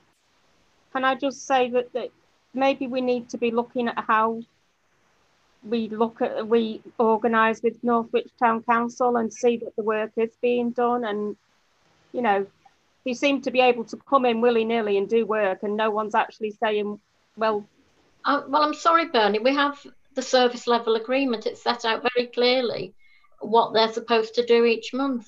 Is anyone there's, there's no follow-up on whether they've actually done it Sorry, yes, they do. I receive a report every month. I receive a report every month. I act on their report every month. So they do a defibrillator report. They do a uh, they do a report on the grounds maintenance that they've done. So does anyone actually go out and have a look at that? Yes, I do. Right, you okay? That's fine. Well, could we see those reports then? If those reports are available, could we see them, please? You certainly can. You certainly can. You will receive a lot more emails with a lot more information on it. That's great. Thank you. Thanks, Sue. Um, and and if, if you could accept and acknowledge that you've received them, that would be great. That would be great. Okay. Thanks, Joe. Um, agenda item 249, um, the over 70s vouchers. Now, we've, we've quite a, a number down this year. Um, we've missed out on having the Frodsham Life publication where the application form is people normally expect to see the application there. So that there are quite a few people that have missed out, and they're coming to us now saying, can they still apply? Um, this is a, traditionally we always have accepted a few late applications. Been a very difficult year for all of us, so we've got quite a few people that want to put a late application in. We need to decide whether we're going to uh, agree to those late applications or not. So, Mally. Um, I know that uh, I've had a certain view, and I know Councillor Pennington's had a certain view. I think the biggest fall has been not having Frodsham Life, um, because normally we get such an awful lot from them.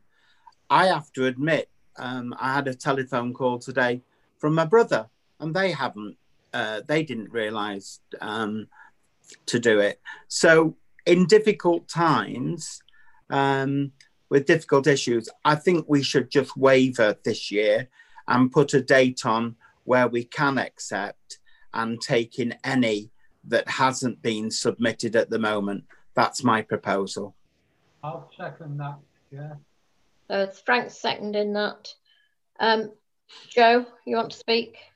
I've sent out a report today about the Christmas voucher scheme and where we're up to to date uh, which Liz has spent a lot of time working on. Um, if you wish to extend the date to accept the applications, can I please ask you to put a date on that? Because otherwise it becomes really, really difficult for reception staff, Liz, me, to know exactly what we're doing. What would be your date to extend to? End of the month. End I, of I was should say that. The end of November. Perfect. November. And Yeah. after that, we Yeah. accept no more application. Yeah. Yeah. Okay. Um, now, the other aspect of that, um, I, I think it doesn't actually go into detail on the agenda, but there was a suggestion that we might extend the period of time that people can cash them in. Yeah. Uh, but I mean, at that, at that we, the time we talked about that, we really didn't know whether we were going to come out of lockdown on the um, 2nd of December. Joe? There's not an issue with that, but um, again, there's more admin work involved for us to let the um, the various organisations. I'm, I'm guessing you have all seen this report. Yeah. Yeah. 24 shops Yeah. involved. So in that case, you do you extend also to invite more shops to be involved, to give them the date by which they can redeem the vouchers that the residents have handed in. There's quite a lot. Why would we be asking for more shops? I think, no, we've got the list. That's definitive. What we're looking at is the date by which they can be reclaimed by. That's right. It's not just the date by which they can be reclaimed by, it's also extending the date. So you've extended the date to the 30th of the 11th. Yeah. Yeah. Okay. But the um We don't extend the list where they can cash them in at. No. What we do is we, we extend the date as to where, when the people, well, is it the date by which they can spend them by and the date by which the businesses can bring them back to us? Yeah, that's right. At this point, you've, you, nobody's made that clear. As a council, you've not made that clear. Well, what's the date now for redeem, the, the last date for redeeming them? um I think they can spend them up to the end of January, can't Yes, yes the 30th, 31st of January. Yes, and, the the, date by and then the businesses have got until the end of February. That Judith, okay, right? Judith, Ryan's had his hand up for ages. Sorry. Sorry, Right. Ryan. Um, I'm not sure if I should be declaring interest here or not uh, in anything. Yes. Um, as one of the businesses that's on that list, um, obviously we're not. If we go into tier three, we're not going to be able to accept them for the foreseeable. Equally, if we're into tier two, then do we really want to be seen to be encouraging people to go out for meals to spend their vouchers? Do we really? So it, it's very difficult. Um, I, I do think we should be extending it um, to, to almost give that extra boost into our high street when everything is back to normal. I couldn't agree more. So again, backtracking, we've got various different issues here. Extend the date to spend it by, extend the date to apply by. Well, we've extended the date to the end of November for them to apply. Yeah. We- If we agree on um, a date to which they can redeem them, and then just tell the businesses when they've got to cash them in. That's not a big, lag of a month for the businesses to cash, claim the cash back. I mean, I'd suggest that we maybe give give people an extra month to spend them. So take that to the end of February. Yeah. So, so Ryan, you want to speak again? Why don't we just keep it simple and extend everything by four weeks? So the date for people to apply, the date for the businesses to accept, and the date for the money to be claimed back. Extend it all by four weeks. yeah, It's quite simple then. There's no confusion. yes, that's right. Totally agree. Joe, are you okay with that, or is it easier for you to have end of month dates? No, no, that's fine. Extend it by four weeks if you Yeah. go with that. On that note, all the current applications are so we have da, da, da, 696, I think it is. 926 applications. Sorry, It's so many, ha- it's 696 households, and then the other ones are the number of people. Yeah. right, we've got 900. Sorry, no, just take it back. We've got 926 applications this year. Last year we received 1,300 and 1,132. Um, so all the vouchers have now been coll- collated by Liz and available in the office for collection by the ward councillors. So they're all there, and I would like to invite you to make dates to come into the office to collect those, ready for you to distribute. Anything that comes in later will be dealt with later. And we, my proposal is that we send them out. Joe, when we had our, our meeting to discuss the arrangements for these, we were concerned because a lot of our councillors can't deliver them. And uh, there was a suggestion at the time that um, the Open Hands Group might help us with deliveries. I, now, we haven't um, uh, got any further with that, but certainly we, we've got a shortage of councillors and we've also got councillors who can't deliver. On that report that's been sent out, there are 225 addresses that need uh, vouchers delivering to, and we have one councillor who's able to deliver them. Lakes Ward, we've got 141. two councillors. Overton and Five Crosses, 135 and two councillors. Waterside, two councillors. Um, so we have had previously um, a, a, suggestion that Councillor Lynn Riley would be able to deliver some of those. And while I'm looking at where the greatest number of addresses are, it's within Castle Park Ward. Can I just say, I know I like the money, extra money for the grants and that. Why can't we just post them? I know it's a stamp, but surely we could afford to post them. Can I, can I just add that, you know, I am quite happy that we have 200 volunteers on our books for Frodsham District Open Hands. This is a task that they would take on. I'm more than happy for us to send out an email to our volunteers and say, would they be prepared to do them? They're, a lot of them are very young because that's the whole point of what we're doing is we're help, helping the elderly. So I'm more than happy. We've got a steering group meeting tomorrow afternoon. I will put, I've got several things that we're discussing tomorrow. So I'm more than happy to say that as a, you'd probably have to give them, the, we'd do them all. And we get so many, I mean, there are what, 900, em, no, but there aren't 900 envelopes, there's 600 and something envelopes. So we could easily divvy those up amongst the volunteers and they would, they would do it for you. I think that's a brilliant idea. Brilliant. Perhaps that might be a brilliant idea, and that's wonderful that you're volunteering this. As a council, these are effectively £10 notes. Mm. And you have X number of £10 notes going out. Yeah. In the past, councillors have always wanted to deliver them and deliver them to their residents. At the moment, we've got everything split up by wards, and uh, Councillor Lord Pennington, who delivers to the nursing homes and delivers those vouchers there. Frank. I do the nursing home. I do my two nursing homes in my ward. But these people that we've got as volunteers, they've all been DBS checked. They're all handling money. They're all going to people's homes and doing their shopping. We're collecting prescriptions for these people. I will see. I will see then if we've got some administrative time between Liz and I to sort this out and change everything that we've done over the last 15 years. We need every single one of those vouchers signing for so that we can account for them. It's public money. I'm sorry, I'm sorry, no, Nobody has ever signed for them. Nobody's no, ever signed for What we're asking to do, what we're asking for is that the councillors who were delivering those vouchers would sign to say which ones they've delivered to, which ones they've taken. No. When we um, get issues in from people saying, I've not got my voucher, I've not got my voucher, we, we know who delivered those vouchers. Judith.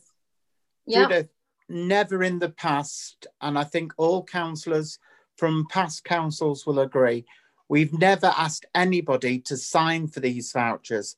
No. I think the thing is, this is unprecedented times.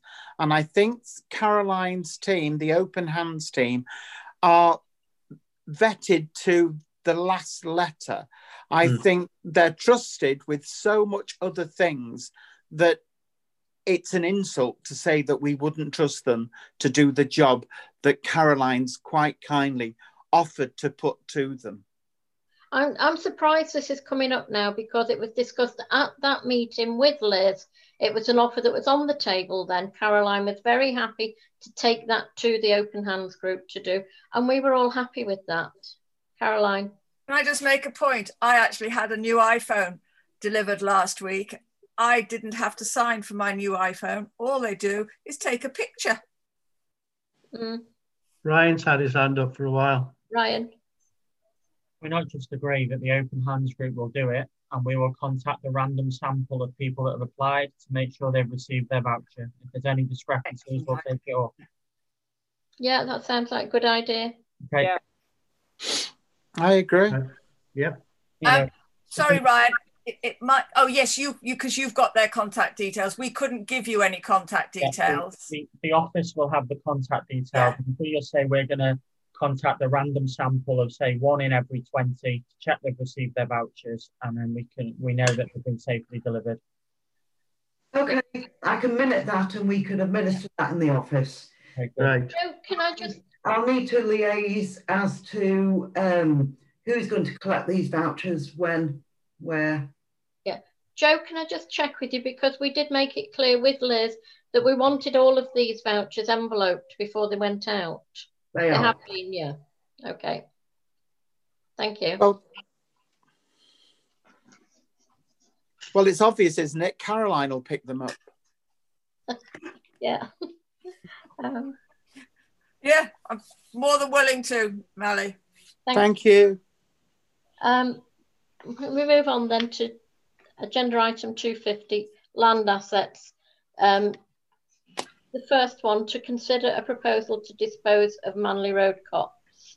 Uh, this, Chair? is, this is, you say this is based on a suggestion that was made by Councillor Dawson when we were talking about the uh, redevelopment of uh, the Ship Street play area. It was a suggestion. We've just taken that forward as a proposal to consider it. Over to you, Mally.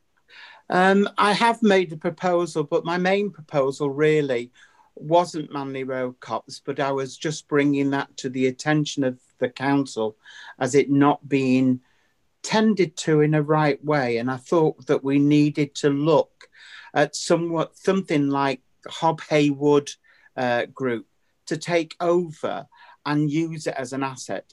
I see on a later item of the agenda that there is a suggestion of it being used. So I would, and I am looking into paperwork into marshland. So I would like to defer these items till January, please. Caroline?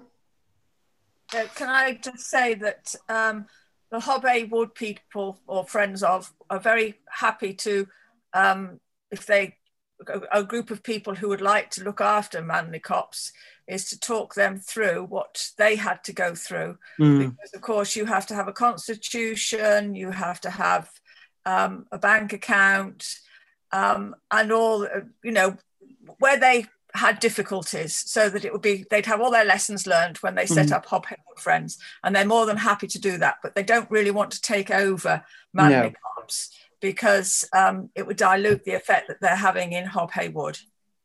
Yeah, okay. So are we happy to defer this to the next? Judith, Lucy's got a hand up. Yeah, we just, we had a proposal to defer it before we, No, the idea is if we're deferring it, we don't discuss it now. no. So well, you let other people speak, but it seems quite often that you ignore my hand or try to. Oh, No, I'm sorry, Lucy. I was dealing with Mally's proposal first. Will you let someone else speak? And Mally suggested, as asked, can it be deferred to the next meeting? Does anybody second that proposal? No, No. no. Okay, then right, over to you, Lucy. And then Uh, Bernie. I would like to make a suggestion that perhaps all the assets that we've got, maybe we just stop trying to sell them all and maybe we just nurture them all and look after them and make them shine and make the best possible Frederick we can. Yes. Bernie? I'd just like to ask Mally the reasoning, the thought behind selling, um, especially marshlands. It's, you know, I, I don't understand the reasoning. I just would like to know. Well, but it was Do you want me to, Judith? it was I'll Andrew answer, Dawson's suggestion. Judith, I'll answer it. Okay.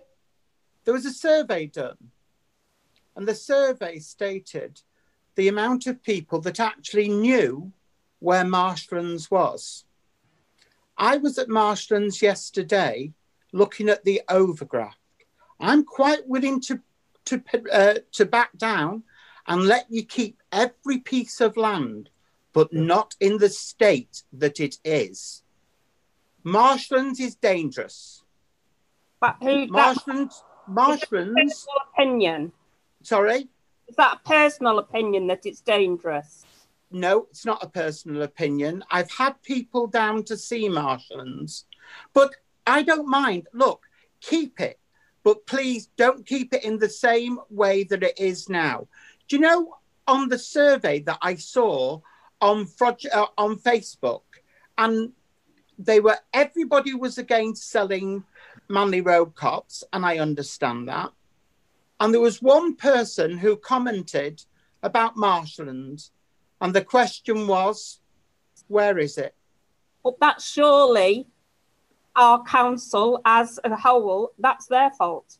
If, if, the, if our residents don't know where a piece of land is that we own, It's it's well signposted. It's well signposted off Main Street. just says marshlands. It doesn't. But anyway, it's up to you guys. If you want to spend, because it's going to take an awful lot of money, I'll vote with you to spend the money. Good. But for a, for a piece of land that no one visited, I, I agree with you with Manley Road Copse because there might be something that you can do. But marshlands, no, I I I won't go with it. You can do if if the consensus of the opinion is to keep it, to maintain it, then I suggest you get quotes to maintain it because at the moment it's not in a fit place. Okay, thanks, Melly. Donna. Uh, two things. Um, my internet connection is a bit dodgy at the moment. It keeps freezing. So I just want to quickly say, again, it was Andrew Dawson's proposal, and I don't want to see those things go.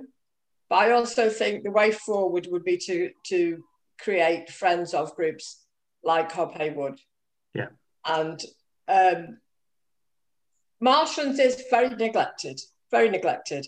It could be to- revamped. I Mm. think um, we need groups, friends of, to support these things. Yeah. Okay, thanks, Donna. Uh, Lucy. Yeah, I was just saying that just because people don't refer to it as marshlands, it doesn't necessarily mean that they don't use it or know where it is. When we go there and we call it the tiny forest. Um, Okay. once heard it Well, before. Can I can I just remind you all that at the last amenities committee meeting we discussed the service level agreements. Nobody came forward with any proposals to uh, increase the maintenance of these two pieces of land. Um, I'm assuming that Joe will be putting the service level agreement on the amenities committee again for the next meeting. Perhaps it needs to be um, on that agenda that we look specifically at the maintenance of, well, certainly these two pieces of land, but well, all of our pieces of land, because it might be that we need to increase the levels of maintenance. I think the other thing, in defence of Joe and in defence of Northwich Town Council, when we when the council took on these pieces of land, we had enthusiastic councillors and enthusiastic residents that wanted to nurture these pieces of land. We seem to have lost all of that now. Uh, Joe and Northwich Town Council don't have the history or the understanding of what these pieces of land mean or why we took them on. Um, and obviously, the residents who were involved are elderly now and can't do it. So perhaps what we should do is just put the maintenance of these two pieces of land onto the next amenities committee agenda and take it forward that way.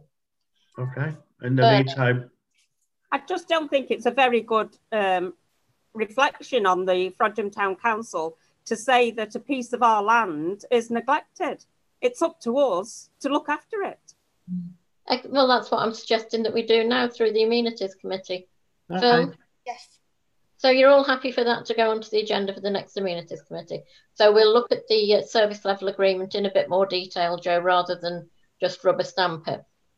Okay. in the meantime, sorry, we've not finished this yet. In the meantime, can we have a formal vote as to whether we sell these two pieces of land? Because I'm against any sale of either of them.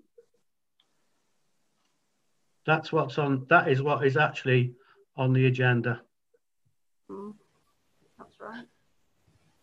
Well, Ma- I mean, Yes or no? well, we're only the proposal was to consider it, not to sell it, just to consider it. So, Um, so And it's let's been vote cons- on it. Position is no. and it's been considered and it's going to the next committee to see if the service level agreements can match it. In other words, It's, o- you it's, it's okay, Phil, rolling your eyes. But the But fact is, it. we have a method and a way of doing things. and I said, Uh, and I, excuse me, Mally, it's on the agenda to there to be discussed and voted on. And all gap- I'm asking is for that to happen tonight. Joe, I agree. No, Joe, can you let, let Joe speak, please? She had her hand up for a while. Joe. Can I just say that um, Councillor Pennington wants to speak? Oh, sorry. Frank, yes. Can I tell you this? There's none of you know nothing about marshlands. If the fact, oh yes, Councillor Wade, I know a lot more than you do. You know it's contaminated, and I have proof. Do you know that? I think that's another thing Frodsham Town Council shouldn't be admitting to. You you don't know one half. You don't know one half. And if the clerk wants to meet me with the chair of the council, and I'll give them in black and white.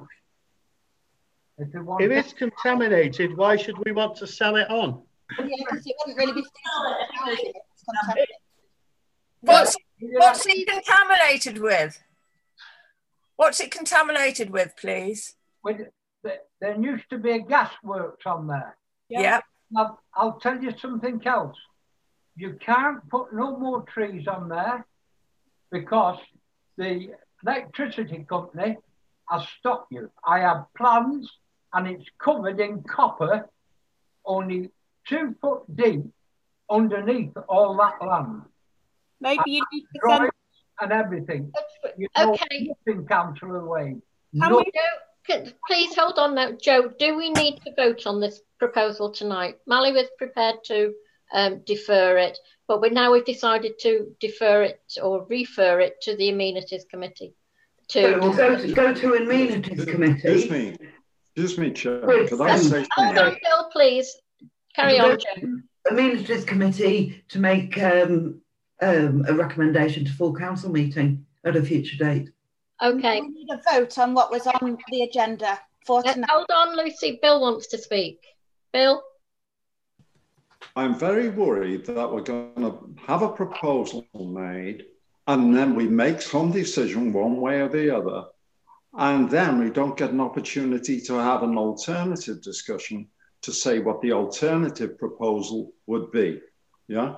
And uh-huh. we suddenly jump from one proposal, and that's the answer, because we're not looking at any of the alternatives. And the alternative could be we're not selling, or we send it to the amenities committee. Now, I don't think we should have a situation where you eliminate one of those proposals by just having one vote, and that's the end of it. Well, that, that's why it's going to amenities committee to, to be looked at, to look at the maintenance issues. Phil But what's on the just agenda is whether we're going to sell it or not. Bill has just made the proposal that we decide that we are or we aren't going to sell. Okay, but that's being brushed aside. No, it's not, Bill. We're, we're asking the amenities committee to look in more detail at the maintenance requirements. Only then can we make a decision. It'll come, the, the amenities Well, committee will we're make a proposal, a proposal, a recommendation to full council in when January. Completely disagree with that. It's on the agenda that we have to consider whether to sell it, and I think we should be allowed the opportunity to vote as to whether we want to sell it because it's on the agenda. Chair, Chair, Yeah. I've got papers and looking into papers. If council are worried are uh, worried about housing being built on it, it can't. There's a codicil on it. The only thing I would say is, is I want it made safe. And uh, looking at it, it's going to take a lot of money, Lucy, out of our reserves to make it safe.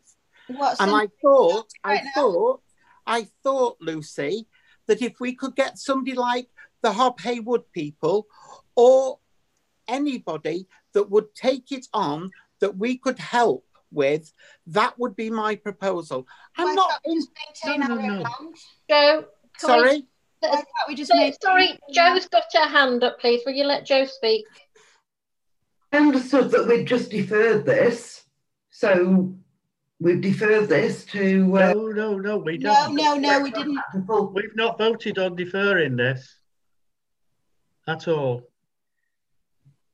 Can we bring this? Can we bring this item to a closure? Malik, can I ask you if you will withdraw these two proposals? Gladly, Chair. Do we have a seconder for Mally to withdraw the proposal?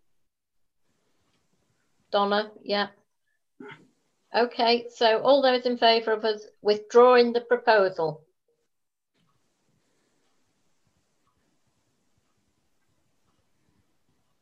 I'm not sure what I'm voting on, to be honest. What's the what's the proposal that we're What is voting the on? proposal? No, we're not allowed to vote on it, basically.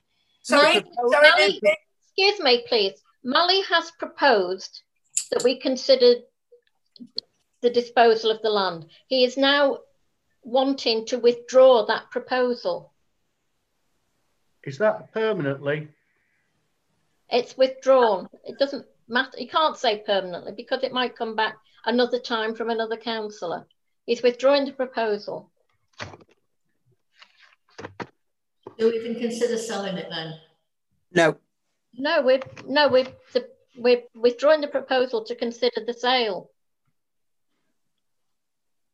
And we've got a proposer and a seconder, and some people have voted that yes, they are happy for Mally to withdraw this proposal.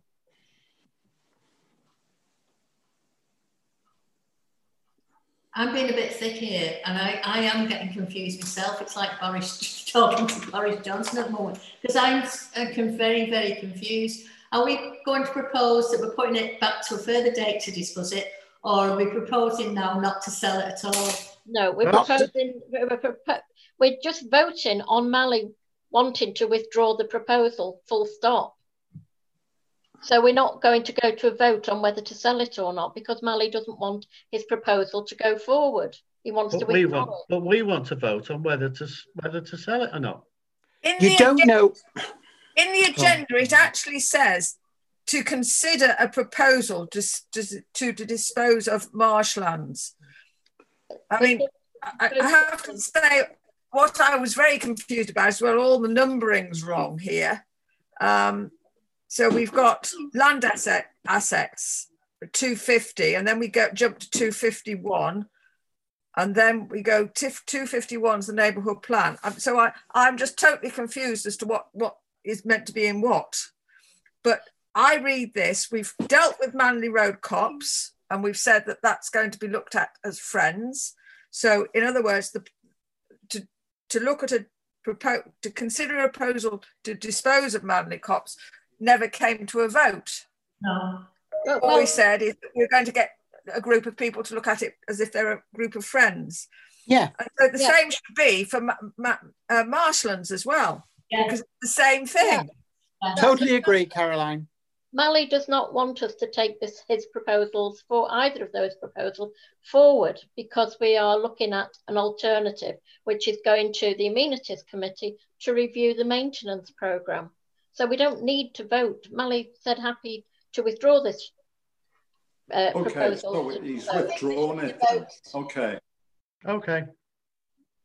I've withdrawn it because it basically, I've got what I needed, and that was to get both of the areas cleaned up, managed by somebody who wants to go forward with a project that we could back, but not be completely in charge of. That's all I wanted. Okay, so are we done with this agenda item now? Can I, I've, I've had my hand No. up quite a while actually. so- Okay, Bernie. Could I please ask Councillor Pennington to give to the council any evidence that he has of contamination or anything else that he thinks is untoward? Because it's our land, and if we've got uh, evidence of that, then I think the full council needs to see it. Joe? You going to Help, Judith. Sorry, it's Lynn Lynn Riley here. No, I thought Joe had got a hand up. Okay, Lynn. Uh, perhaps perhaps um, Joe could write formally to the head of regulatory services at Cheshire West and Chester and ask them to confirm what's on the contaminated land register. Thanks, Lynn. Thank you. Yeah. Yeah. Yeah. I think I think the only other way of, of determining whether it is still contaminated or not is to go through the expense of having uh, it tested. Well, Um, I'm sorry, but Councillor Pennington said that he'd got papers and evidence. So why would we need to pay? because we're in t- 2020 now. Uh, we've had that land for a very long time, and we don't know what the state of contamination is these days. If we make any decisions on it, we need to know what the current contamination okay. is, not what it was evidence in really the 70s. paper it's written on then is it if it's not up to date mm. lucy did you want to speak again uh no not just this moment okay thank you so can we move on then to um, agenda item 251 yeah. we've just done item 251 oh well the next item neighbourhood, neighbourhood plan yeah. Um, we've had a note from Joe which sets out the costs over the last um, however many years. Did, uh, Caroline. Oh, sorry, Joe, are you going to go through these? Sorry, what did you want me to go through the financial report? Well, yeah, I mean, we asked you for this back in August, and I, I wasn't quite sure why it's it's come to full council again. You had it on the 20th of August. I was asked by councillors to put neighbourhood plan back on the agenda. What, what, why? Who, who asked for it? it? I wasn't proposing to go through it, it was just a note. So, who asked for it to go back on the agenda this time? I did, Caroline. Right. Okay. Well, can I just say, yes, we asked for this financial report to be done because we'd been asked by a particular council about it. Um, if I'd known it was going to be tabled again, I would have come back. Um, I mean, there are a cu couple of mistakes on here and it isn't complete. Um, okay, perhaps Joe can update it for us and circulate it again. You know, we, would like some dates on some of these um, uh, uh, costs that have gone out. Um, there's one section where it says 2021 to 2021. It should be 2020 to 21 um, and there's, as I say, payments, and we can't actually balance some of the numbers. It is 20 to 21. It isn't, it's tw 20, 21 to 21. Well, come on, let's not argue about typos. Joe and um, could you update that and circulate it, please? Yeah, can, can I just say that we're we're waiting now for Cheshire West biodiversity internal biodiversity group to come back to us to see whether we've got to go through the uh, habitats regulation assessment, and that is what we're waiting on now. Yeah, okay. Is that all what we're waiting on, Caroline? How do you mean? Is it all what we're waiting on? Well, hasn't has something gone to Cheshire West and Chester already, or not? Yeah, it's gone. Right. Has any members of this council, other than yourself, seen the proposal that you put in for Frodsham? Yeah, you've all had a copy. Oh. I've all had um, a copy. You have all. Sorry, I totally apologise, Caroline, because it skipped my inbox. Well, it shouldn't. Uh, we sent it out at the end of August. Yeah, you had uh, the password on it because we all had to get uh, the password and remember it. Yeah, okay. Can we move on then to the next item? Ryan got his hand up. Uh, uh, sorry, who? The Ryan. Ryan, okay the file we got with the uh, PDF of the neighborhood plan in it had uh, an encrypted password that only lasted for about 10 days, I think. Mm. Um, so it, if you go back and try and reopen it now, it probably won't open again. But uh, yeah, we, we it was one of the very first things I received when I joined this council. So we, we yeah. definitely did all get it. Okay, thank you. So, can I just ask Caroline? So, with some, have you submitted the entire thing now to Cheshire West? No, you don't. You, you, they've got the, the draft. Right. And what it has to go through certain assessments now. We've got lots of hoops to jump through. But they're hoping that once they decide whether we've got to have a biodiversity assessment, because this is a new criteria, that will be done by Cheshire West. And then we can go for Regulation 14, which is, means we can go out to, for public consultation. Not to, not that that's to the relevant bodies, not to the public yet. We've got because it's got to go through Cheshire West. Right. So we hope we're aiming for next May. Right. On the plan, I've been doing the planning training, and it comes mm. up quite a lot mm. about the, the neighbourhood plan, and we seem to be one of the few that haven't completed ours yet. No, we're, if you if you read the briefing note from uh, ChALC, they actually said that we were one of the ones that were near completion. Yes the people that were on the planning committee um, training, they all seem to have put theirs in. Sorry. Well, there are there are quite a few that have passed and gone to referendum. Don't forget, ours is much bigger because we're we're we're three times say the size of Tarvin. With a lot of them are very small ones that have gone through. This is a big document. There's about 20 parishes that have so far declared their uh, Yeah. neighbourhood plans. Yeah. Bernie, I think you what, what you need to remember as well on those courses, a lot of those people were all from the same council. Yeah. Yeah. Because I was getting confused with that as well. Okay. Thank you. Okay, so we're moving on. Um, now the next item, the Memorial Working Group. Um, really, this should not have come to full council. It has to go back to uh, PP&R committee because it's their working group. Well, So- actually, that's not what I asked to go on the agenda anyway. Right. I asked for the bench policy or the seats policy to be reviewed um, because it is um, out of date and um, and actually it, it has impact on the work we're doing on the memorial bench.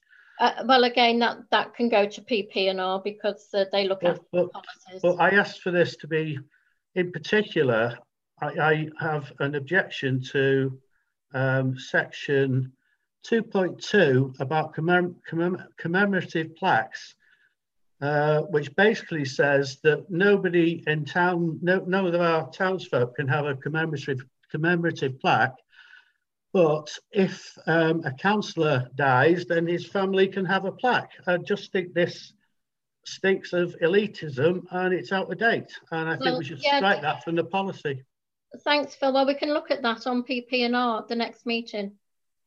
Jo- Joe can, Okay. will put that on the agenda.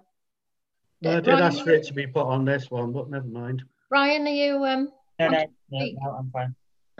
Lucy? Can I just say it is on this one? It doesn't have to go to PP&R because it was a separate request, separate to the memorial group, and therefore it would not be subcategorized under PP&R. Well, Yeah. PP&R look after the policies. It's within their remit. Joe, you wanted to say something? I was just going to say it is on the agenda for this e- this meeting to receive a report 252 from Council Griffiths and consider revision amendment of seats policy. It is. Yeah.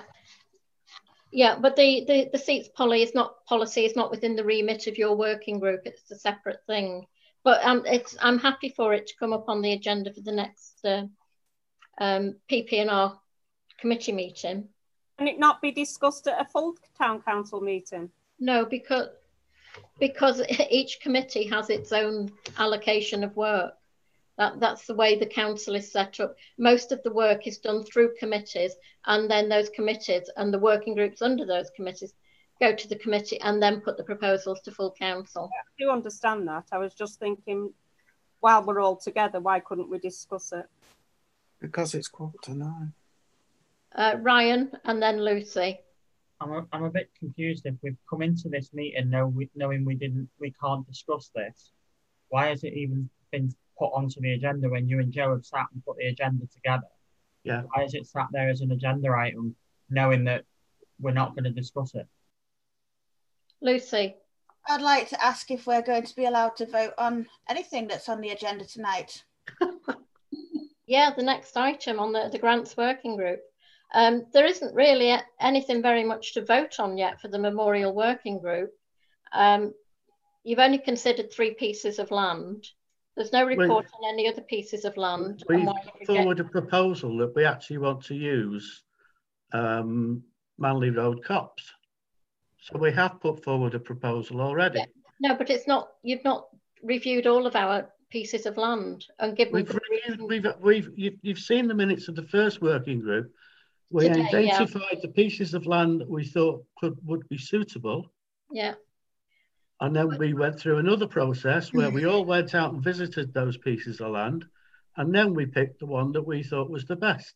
So what are you're doing saying that we haven't done it, because we have. Well, what what about church fields? What about, we, yeah, we, uh, Churchfield is not exactly the right place for that sort of bench. We did Why not? talk about Why- it. Well, Because it's full of kids. It's not a place for quiet contemplation if you've lost somebody. Doesn't have to be next door to the player. Hang on, if you lot want to be on the committee, why didn't you get on there? Don't start talking about it now. Sorry, Why Phil. not? That's why we. Sorry, Phil, but that's why we have working groups. For the I working know, group, but you're not for on the working group, are you, Mally? I let you speak. The working groups are there to knock all this into consideration and bring Right. proposals back to the relevant committee where their working group sits. And Okay. then, then for that relevant committee to make recommendation to council. That's the way it works here. Yes, yes, I think we all know that. All Phil's saying is that why, if you if you wanted, why didn't you go on the working group? Unfortunately, I wasn't in a position to go on the working group like several of us. There was other things in my life that I had to do. So I do apologise that I couldn't take that time up. Well, maybe you could join now. More than willing, Councillor Wade, more than willing. Yeah, please, sorry, can we we move on now instead of having spats about who is and isn't on a working group? Ryan's got his hand up. Sorry, who has? Ryan.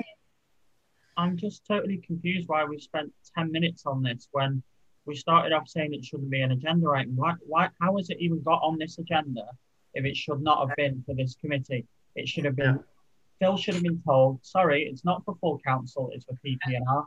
So why is it even on our agenda for this evening? I, I just don't understand why we're wasting 10 minutes on this again. Okay, Agreed. well, it will be discussed at um, the next PP&R committee. Why, why wasn't that told to Phil beforehand then? Yes.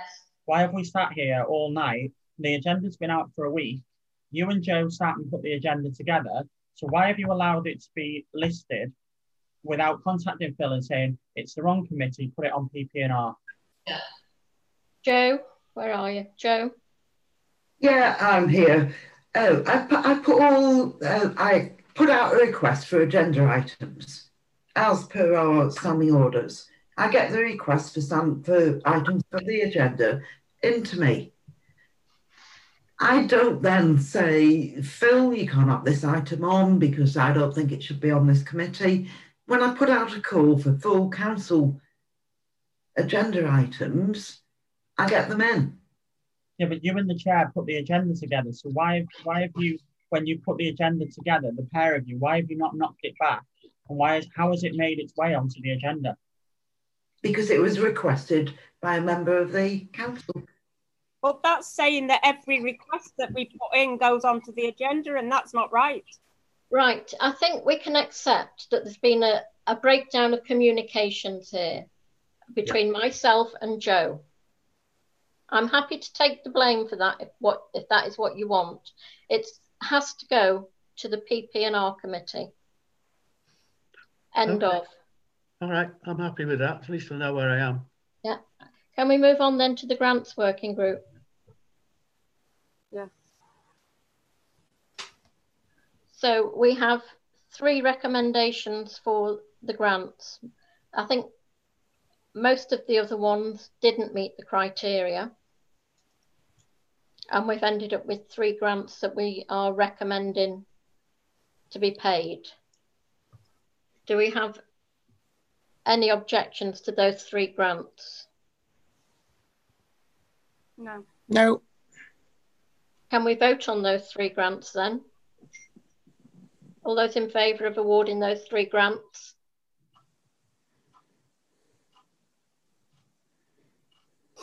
Helen? You're not voting? No, okay. So I think that is everybody apart from Helen and Lucy, were you voting? Yeah, everybody voted for apart from Helen. Helen, are you voting against? Abstaining. No, I'm abstaining. Just I haven't had a chance to have a look at the paperwork on the grants, so I don't feel it's fair that I vote. So abstain then. Okay, thanks. Thank you. And now we've, um, it, it's unfortunate, we, we doubled our, our grant budget because we were expecting a lot of uh, applications in basically to help people cope with uh, the COVID situation. Um, but as most of the grants applications didn't comply with the criteria, we're left with rather a lot of money in the grants budget, which we can we don't have to spend at all. We can put it back into reserves. But um, I can't remember now, but somebody in, in the grants working group suggested that we might split it between the four schools in Frodsham. Um, Fine, Judith, it was yourself actually that suggested it. I d- no, I didn't. Somebody suggested it to me. I just put it over as chair of the working group. It wasn't my suggestion, although I, I do quite like it. Um, So was it somebody on the work on the grants committee? yeah, but then again, most of us were there, Caroline. Um, So I thought it was your suggestion, Judith. no, I just put it forward because I was chairing the working group. Um, I can't remember who actually put it forward. Um, but it, it seemed to, that most of the, the, the working group were in favour of it. It's um, No, I, I, I I just thought we were making too many decisions quickly. I mean, I, I think you know it's a lot of money this, and there's a lot of people out there who've are hitting bad times. It's um, Hmm. Yeah, but this, this is, I mean, there's some over 700 children in our four schools, so it would be helping a lot of people. Ryan, We are we considering a proposal here, not even knowing who proposed it to start with? well, the proposal's here now. so It who's a- made it? So who's made the proposal? Well, I'm making it now as chair of the working group because it, it was documented in the working group um, notes. So have we got a seconder for it? No. I'd like to say something. Yeah, I'd like say something. I think I think if Manor School are already getting a grant, I think it's unfair that they get a second grant, if you like, when other schools, like Weaver Vale School, were denied their grant. And I know you said that it didn't meet with the criteria, which I understand, but I think in the present circumstances, criteria can be manoeuvred, especially for young kids in deprived areas. Well, the, the problem is we, if we change the criteria now, it's unfair to all those groups that decided they didn't meet the criteria, so they didn't apply. And I, I still don't understand how, if it's got to be for the benefit of the community, why the kids of Weaver Vale School aren't benefiting by iPads. Because it's it's that is all part of the day-to-day running of the school. There's no benefit outside of the school like there is with the um, Manor School. Mally, Mally, then think- Lucy. Can I speak as well, please? I've had my hand up for a while. Sorry, Donna. Yeah, Donna, Mally, then Lucy. Okay. Um, a lot of the grants, a lot of the applicants did not meet the criteria. It was a tough decision to make, and I think there's so many, there's so much opposition now to the schools having that money shared for. I propose that we we stop that, that the money goes back into the funds, and the three or four people who who've applied get the grants. It's unfair, and I think now everyone else is punishing the schools and the kids. So I propose that the money stays in the pot.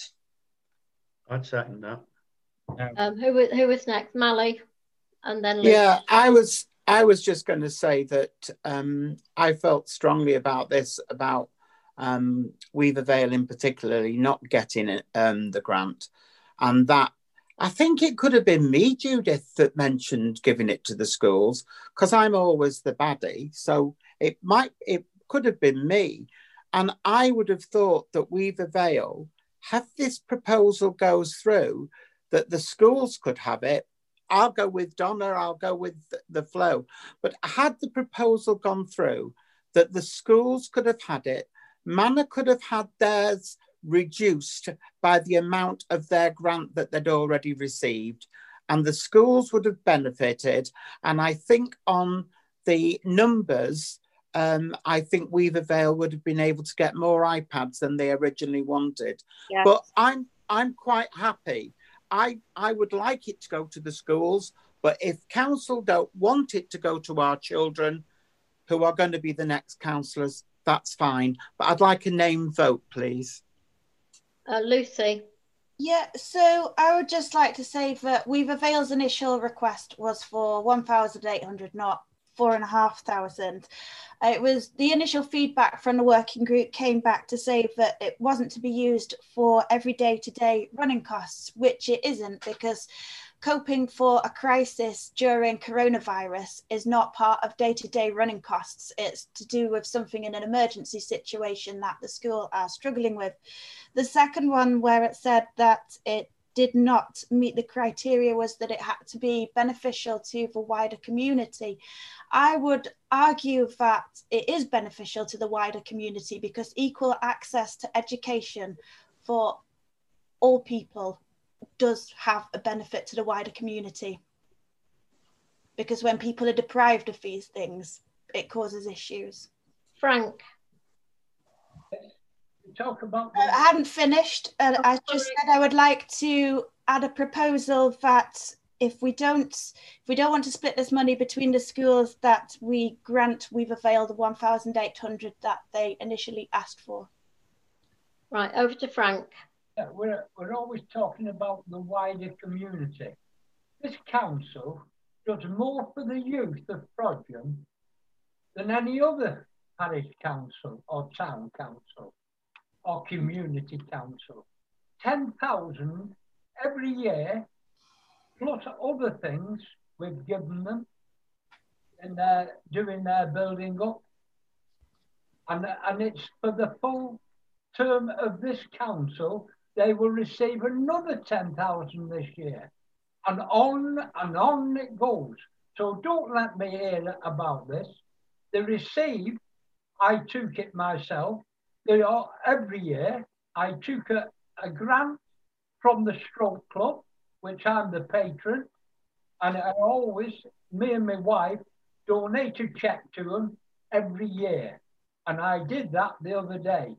So don't say Weaver Vale are, are neglected. They're all in for this government grant.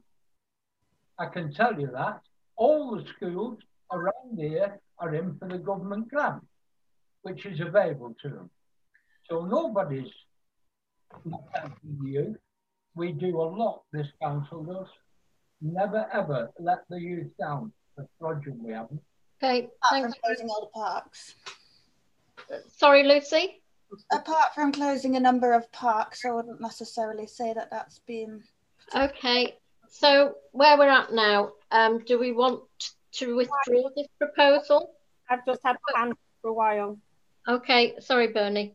Um, I think I'd like to propose that we actually take this away now and discuss it again because there's there's people that want to give to the kids. There's people that I think as well are deserving cases of the nursing homes in the village. So I think it's a bigger issue that we need to discuss, not just now. It's too short a time. We need to take it away and discuss it again. Okay, Pat. Can I just ask what the four hundred and ten pound was? What was they? Uh, what did they ask for? You they know? are because um, the school choir can't are not allowed to sing now because of COVID. Yeah. So they're learning the um, you know British Sign yes. Language so they can sign the songs. So they can still have a choir, but they're using their hands rather than singing. And they do a lot of work in the community, going out to places and, and singing or signing people. Question then: Are all the other schools aware that they could ask for a council for a grant? Not know Weaver Vale can because they got theirs rejected. Well, they they asked for the same thing that St Luke's School asked for last year, and they were turned down because they using just buying stuff for them to use in school for themselves is not a benefit to the wider community. So we turned St Luke's down. It is not appropriate really to us then allow another school to have ask for the same thing. Ryan.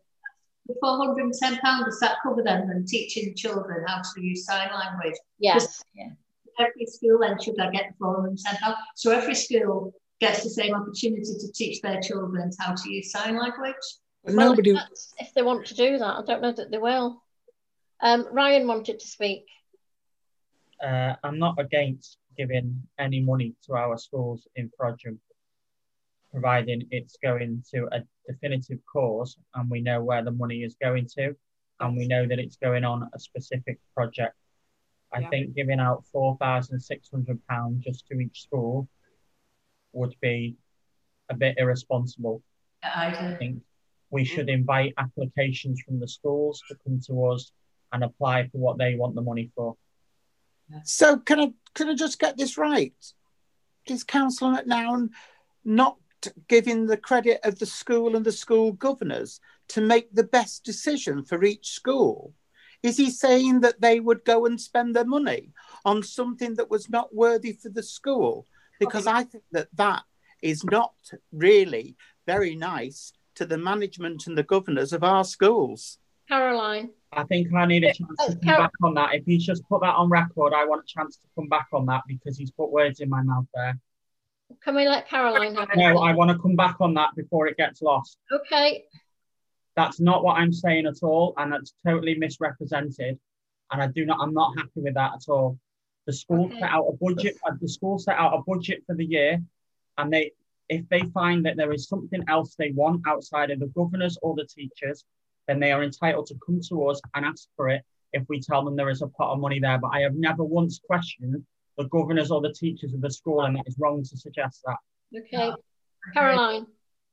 Um, yeah, can I just say that uh, one of the things is that everybody who gets a grant um, feeds back to us the following year. I mean, we haven't had a report back from last year's grant people yet, um, but everything we get, uh, we award, we uh, get a report back. Um, so I would like, you know, I'd like to to sort of ma- ma- emphasize the point that even when we award these monies, we do ask that they demonstrate what they've spent the money on and, and who's who's you know had the advantage of it. Joe. Not a problem. Not a problem. I'll put that report together. Can we go back though to 252.2 as to sharing the remaining? Are we going to defer this to a subsequent All right, I'll be. I'm on meeting? Uh, Judith? Um, so you're talking about two five three point two. Yes, sorry. Yeah. Consider the proposal. Um, yes, I don't, it looks like we can't make a decision tonight.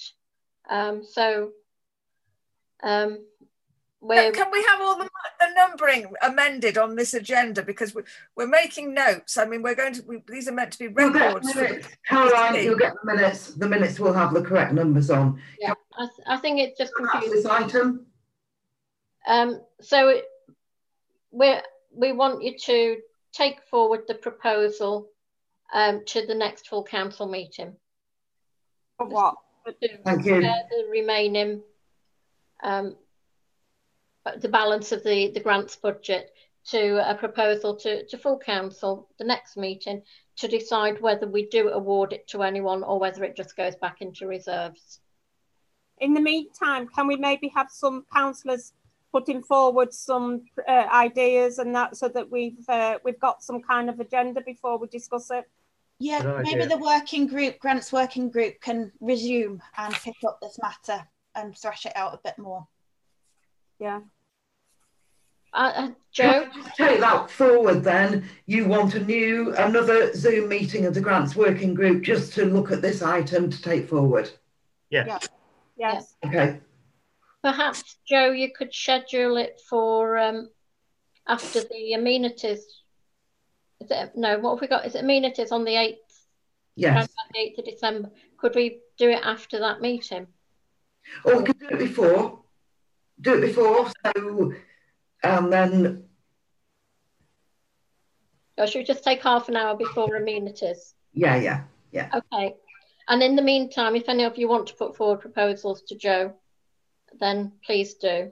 Thank But we you. don't, we don't certainly don't want to go into a, a full round of uh, grants applications again because the grants for this year have gone. This is an entirely different matter. It's just whether we donate money or not. Uh, Frank, you wanted to talk?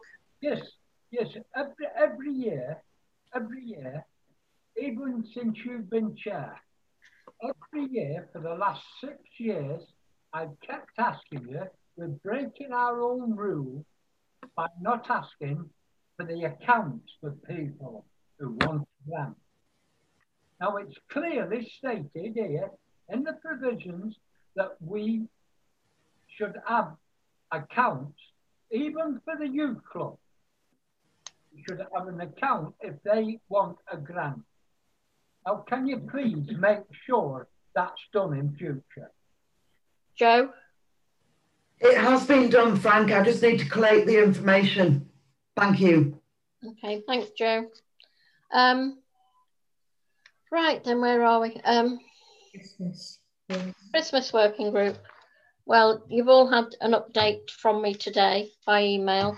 Um, not really got an awful lot to say on this. Um, but for those of you that have not been on the council for very long, uh, there's always been a community working group for Christmas. It's never been a Frodsham Town Council working group. It's run by the community. They make all the decisions. The only link to Frodsham Town Council is the the contribution that the council make, the financial contribution.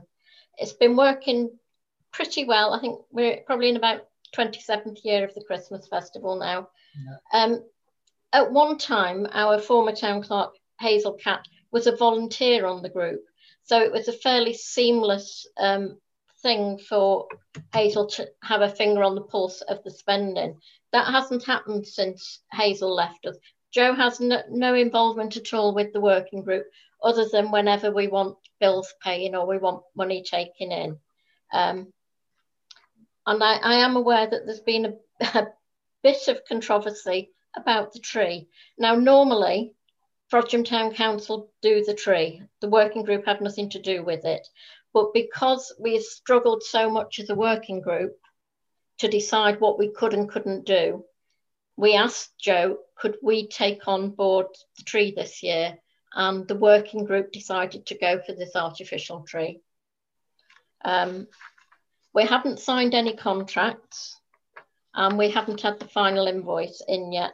So I can't tell you exactly how much it cost because I've not been involved with the negotiations with the company that have provided it. Um, Sorry, Judith, could I just interrupt you there a minute? I'm sure you said that in another meeting that it had cost two and a half thousand pounds. That that was the the estimate I was given by the uh, member of the working group that's organised the tree. Okay. I've had no no direct involvement with negotiating it. Um, Caroline. I mean, the one question I've been asked is, you know, oh great, where are you going to store it? Well, my understanding is that all we've done is rented it, and we haven't actually got anything. So it's cost us two and a half thousand pounds to rent. Okay, Judith? Molly.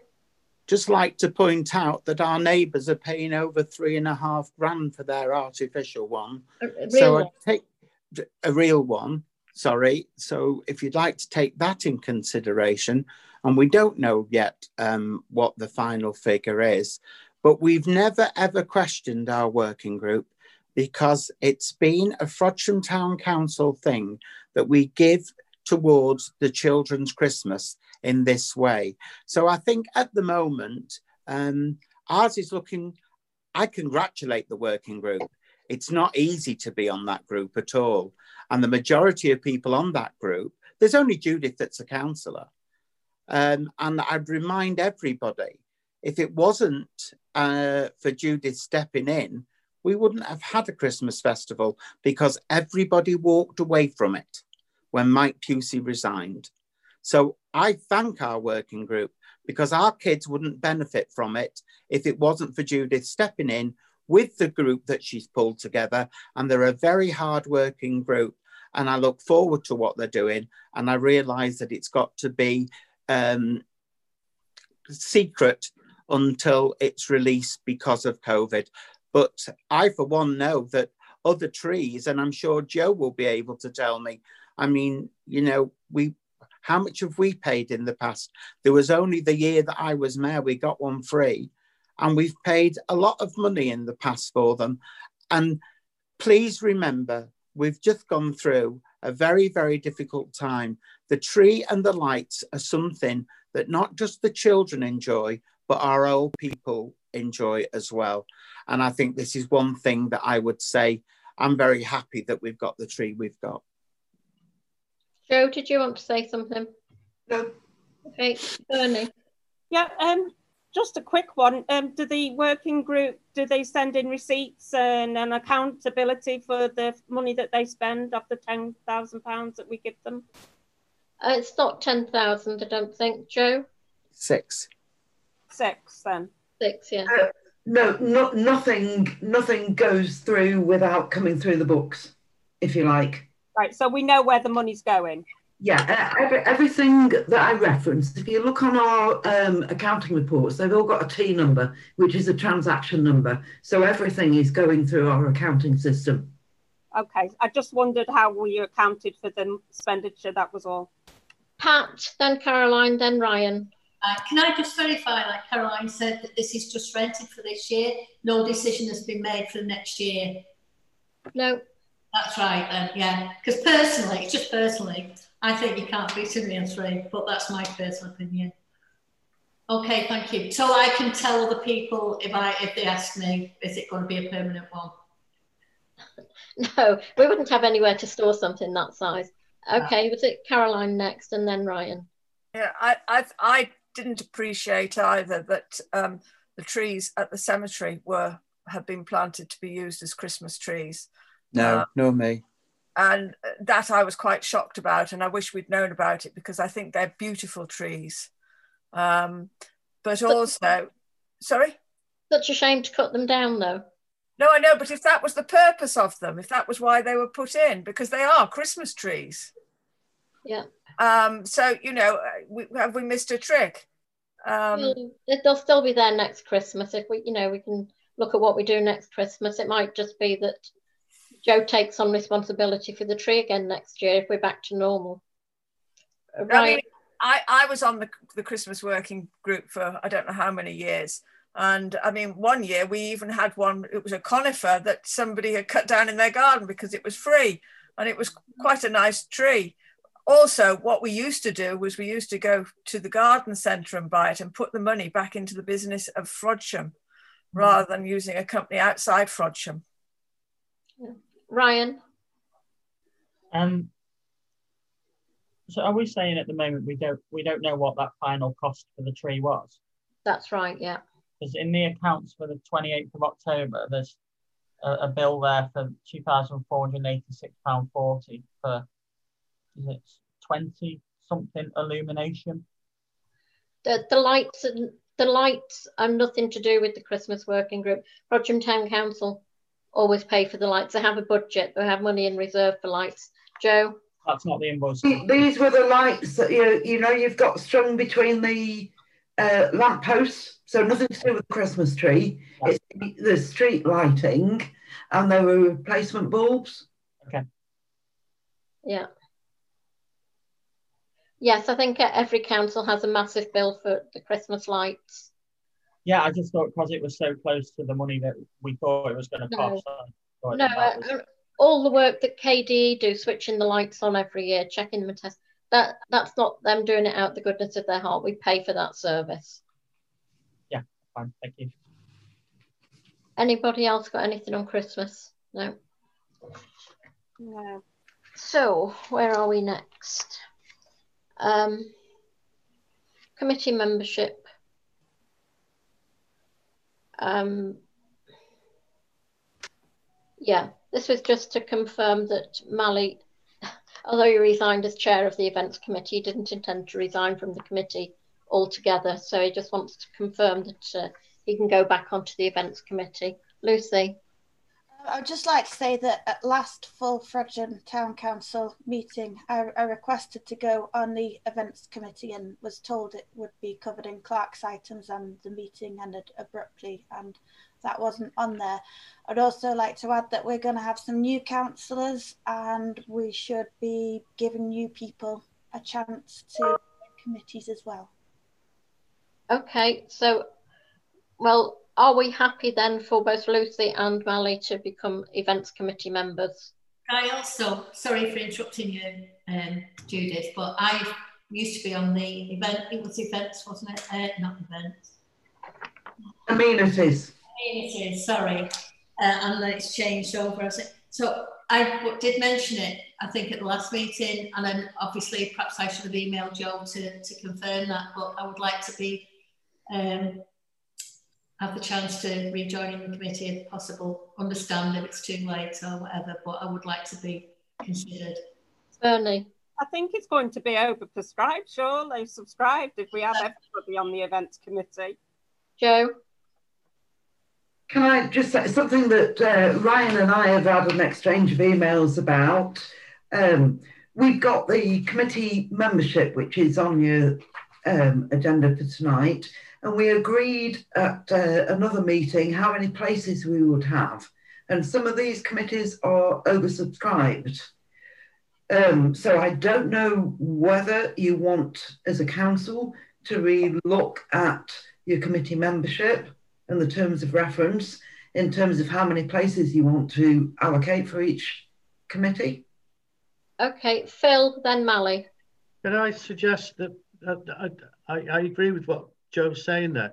Can I suggest that we defer all um, decisions about committee membership to the next meeting, and in the meantime, look at our membership policies, the members on our committees, the number of people that should be on those committees.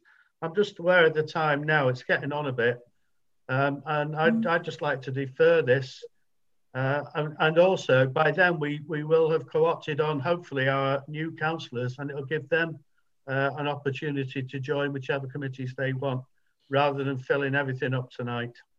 Yeah. So basically, I just want to defer it, leave all committees as they are for now and defer them. Ali. It's okay. No problem. Caroline. Yeah, I agree with that, Phil. I'd also like to see perhaps we need to put in place that if a member does, some a councillor does leave a committee, they can't just come back willy nilly. You know that perhaps they they, they it, once they leave in a council year, that's it. You can't go back until the following year. Sorry, Caroline. Okay, so Joe, um, do you want to just email all councillors again and just ask them to confirm which committees they do want to be a member of?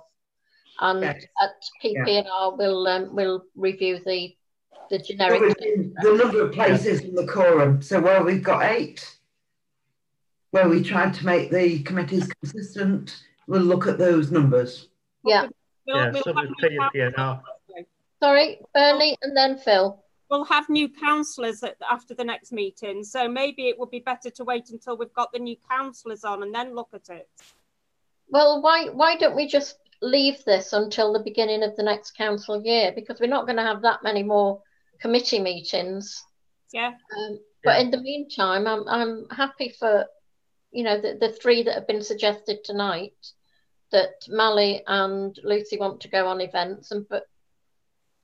I think we seem to have got a lot of councillors on a lot of committees instead of it being like you know, you can't be yeah. on committee. Yeah. I'll help out. I'll withdraw my um, application oh, to go. Just, can I can I speak about? I've had my hand up for quite a while here. Sorry, Donna. Um, I'm under the impression that Mally resigned as chair of the event, not from the chair, from, the committee itself. I don't have an issue with Mally coming back. If, like amenities, amenities is quite, um, well, it's not amenities anymore, is it? It's quite heavily subscribed to. I'm quite happy to step back from events. I work shifts, it's, it can, so it can be one less thing for me to do. But on just on a note, Mally didn't resign from the committee; he resigned as chair. Okay. Sorry, the email he sent clearly stated that he was resigning from both. Hey, I've just listened. You no need to argue about me. I'm here, and I've just said I won't go back on it. There's no problem. All right. Okay. Well, fucking hell. Good progress. Yeah. Um, agenda item two five six. Um, uh, to find out whether we have got an update on the Community Association and Youth Association leads. Unfortunately, Councillor Dawson was leading on this, so I don't know whether we've ever got anywhere. Joe, do you know? No, I've got no update. Right. So they're, they're not pushing us to make any changes? No. Okay. Oh, next item, Christmas lights. There's one for you, Joe. Uh, okay, these are the lights that were wrapped in the trees well before my time, and effectively, uh, the trees have grown. They've stretched the um, cabling, and they're partly working. Uh, when Frodsham Town Council and KDE went to check them, they said that unless we're, as a council, we're going to replace the lights in the trees, they would advise that this year we switch them off. So three off, two on. Okay. Um, unless the council are prepared to commit uh, around about £10,400. That would be for Northwich Town Council to work with us for KDE and Light to redo those trees, but we're on a really short time frame whether we can get those on for Christmas. Caroline. Have you been back to the people that we got those from? Um, because it was a very specialised company. And in Yes. fact, KDE. Um, Yes, it was Light. sorry? Company called Light. I don't remember that name. I know Linda Brown did a lot of the uh, work for that. So I can ask Linda which company she used because she had the brochure on it. But I've K- got all the details for that, Caroline, which is what I've just given you. Um, so But 10,000, 10 and a half thousand pounds seems an awful lot of money. They weren't that much last time. they were. If you look at the quotation, it's roughly two thousand four hundred pound per tree, and you're talking about more than one tree. All I can say is this evening, if the council aren't able to commit to that sum to fix them this year, we switch them off and look at it for next year. My my preference, Joe. Yeah, my preference, Joe, is not to rush out and spend the money now. Um, but I think after Christmas we should think of doing it because if we do a big post-COVID event in the town, we might want to use the lights because you know maybe it's going to be a, a late evening thing in the spring or summer, and we might want to have those lights on. But maybe we should look at other companies as well because I know the um, the Christmas tree company that we use, the, the Christmas decorators, they do tree wrapping as well, and they would be happy to give us quotes. They obviously noticed that some of our trees weren't um, working properly, so a, a quote from another company wouldn't be a bad idea. Um, Don't we need three quotes? sorry, Pat first, and then Caroline. I just ask, uh, when do they actually check these trees that weren't working? Because surely it should be done months in advance so that we can get other estimates in in time for Christmas. We we knew they were faulty last Christmas, Pat, but they only come out and start looking at the lights towards Christmas. Um, that Caroline and then Donna. Yeah, uh, shouldn't we be getting? This is a very large item. This is somewhere where we should be getting three quotes for this. Yeah. I I just wondered how old are they? How long we've, they been in the tree? I mean, I, I like those lights in particular, the, the tree light, the tree wrap. But I don't know how old are they. Are the older ones? I think well before before our time on the council. Yeah. Easily. Has has anybody asked Linda Brown? Because Linda, uh, and it will be in the community minutes. It is in the community minutes. Uh, what's happened is the lights in the older trees have failed because the trees have grown and the uh, branches were kind of tightly wrapped. So they, they, they, they've blown. The ones that we did that uh, Linda organised last year, year before, 2018, they're fine. It's the old ones that we have an issue with. Yeah.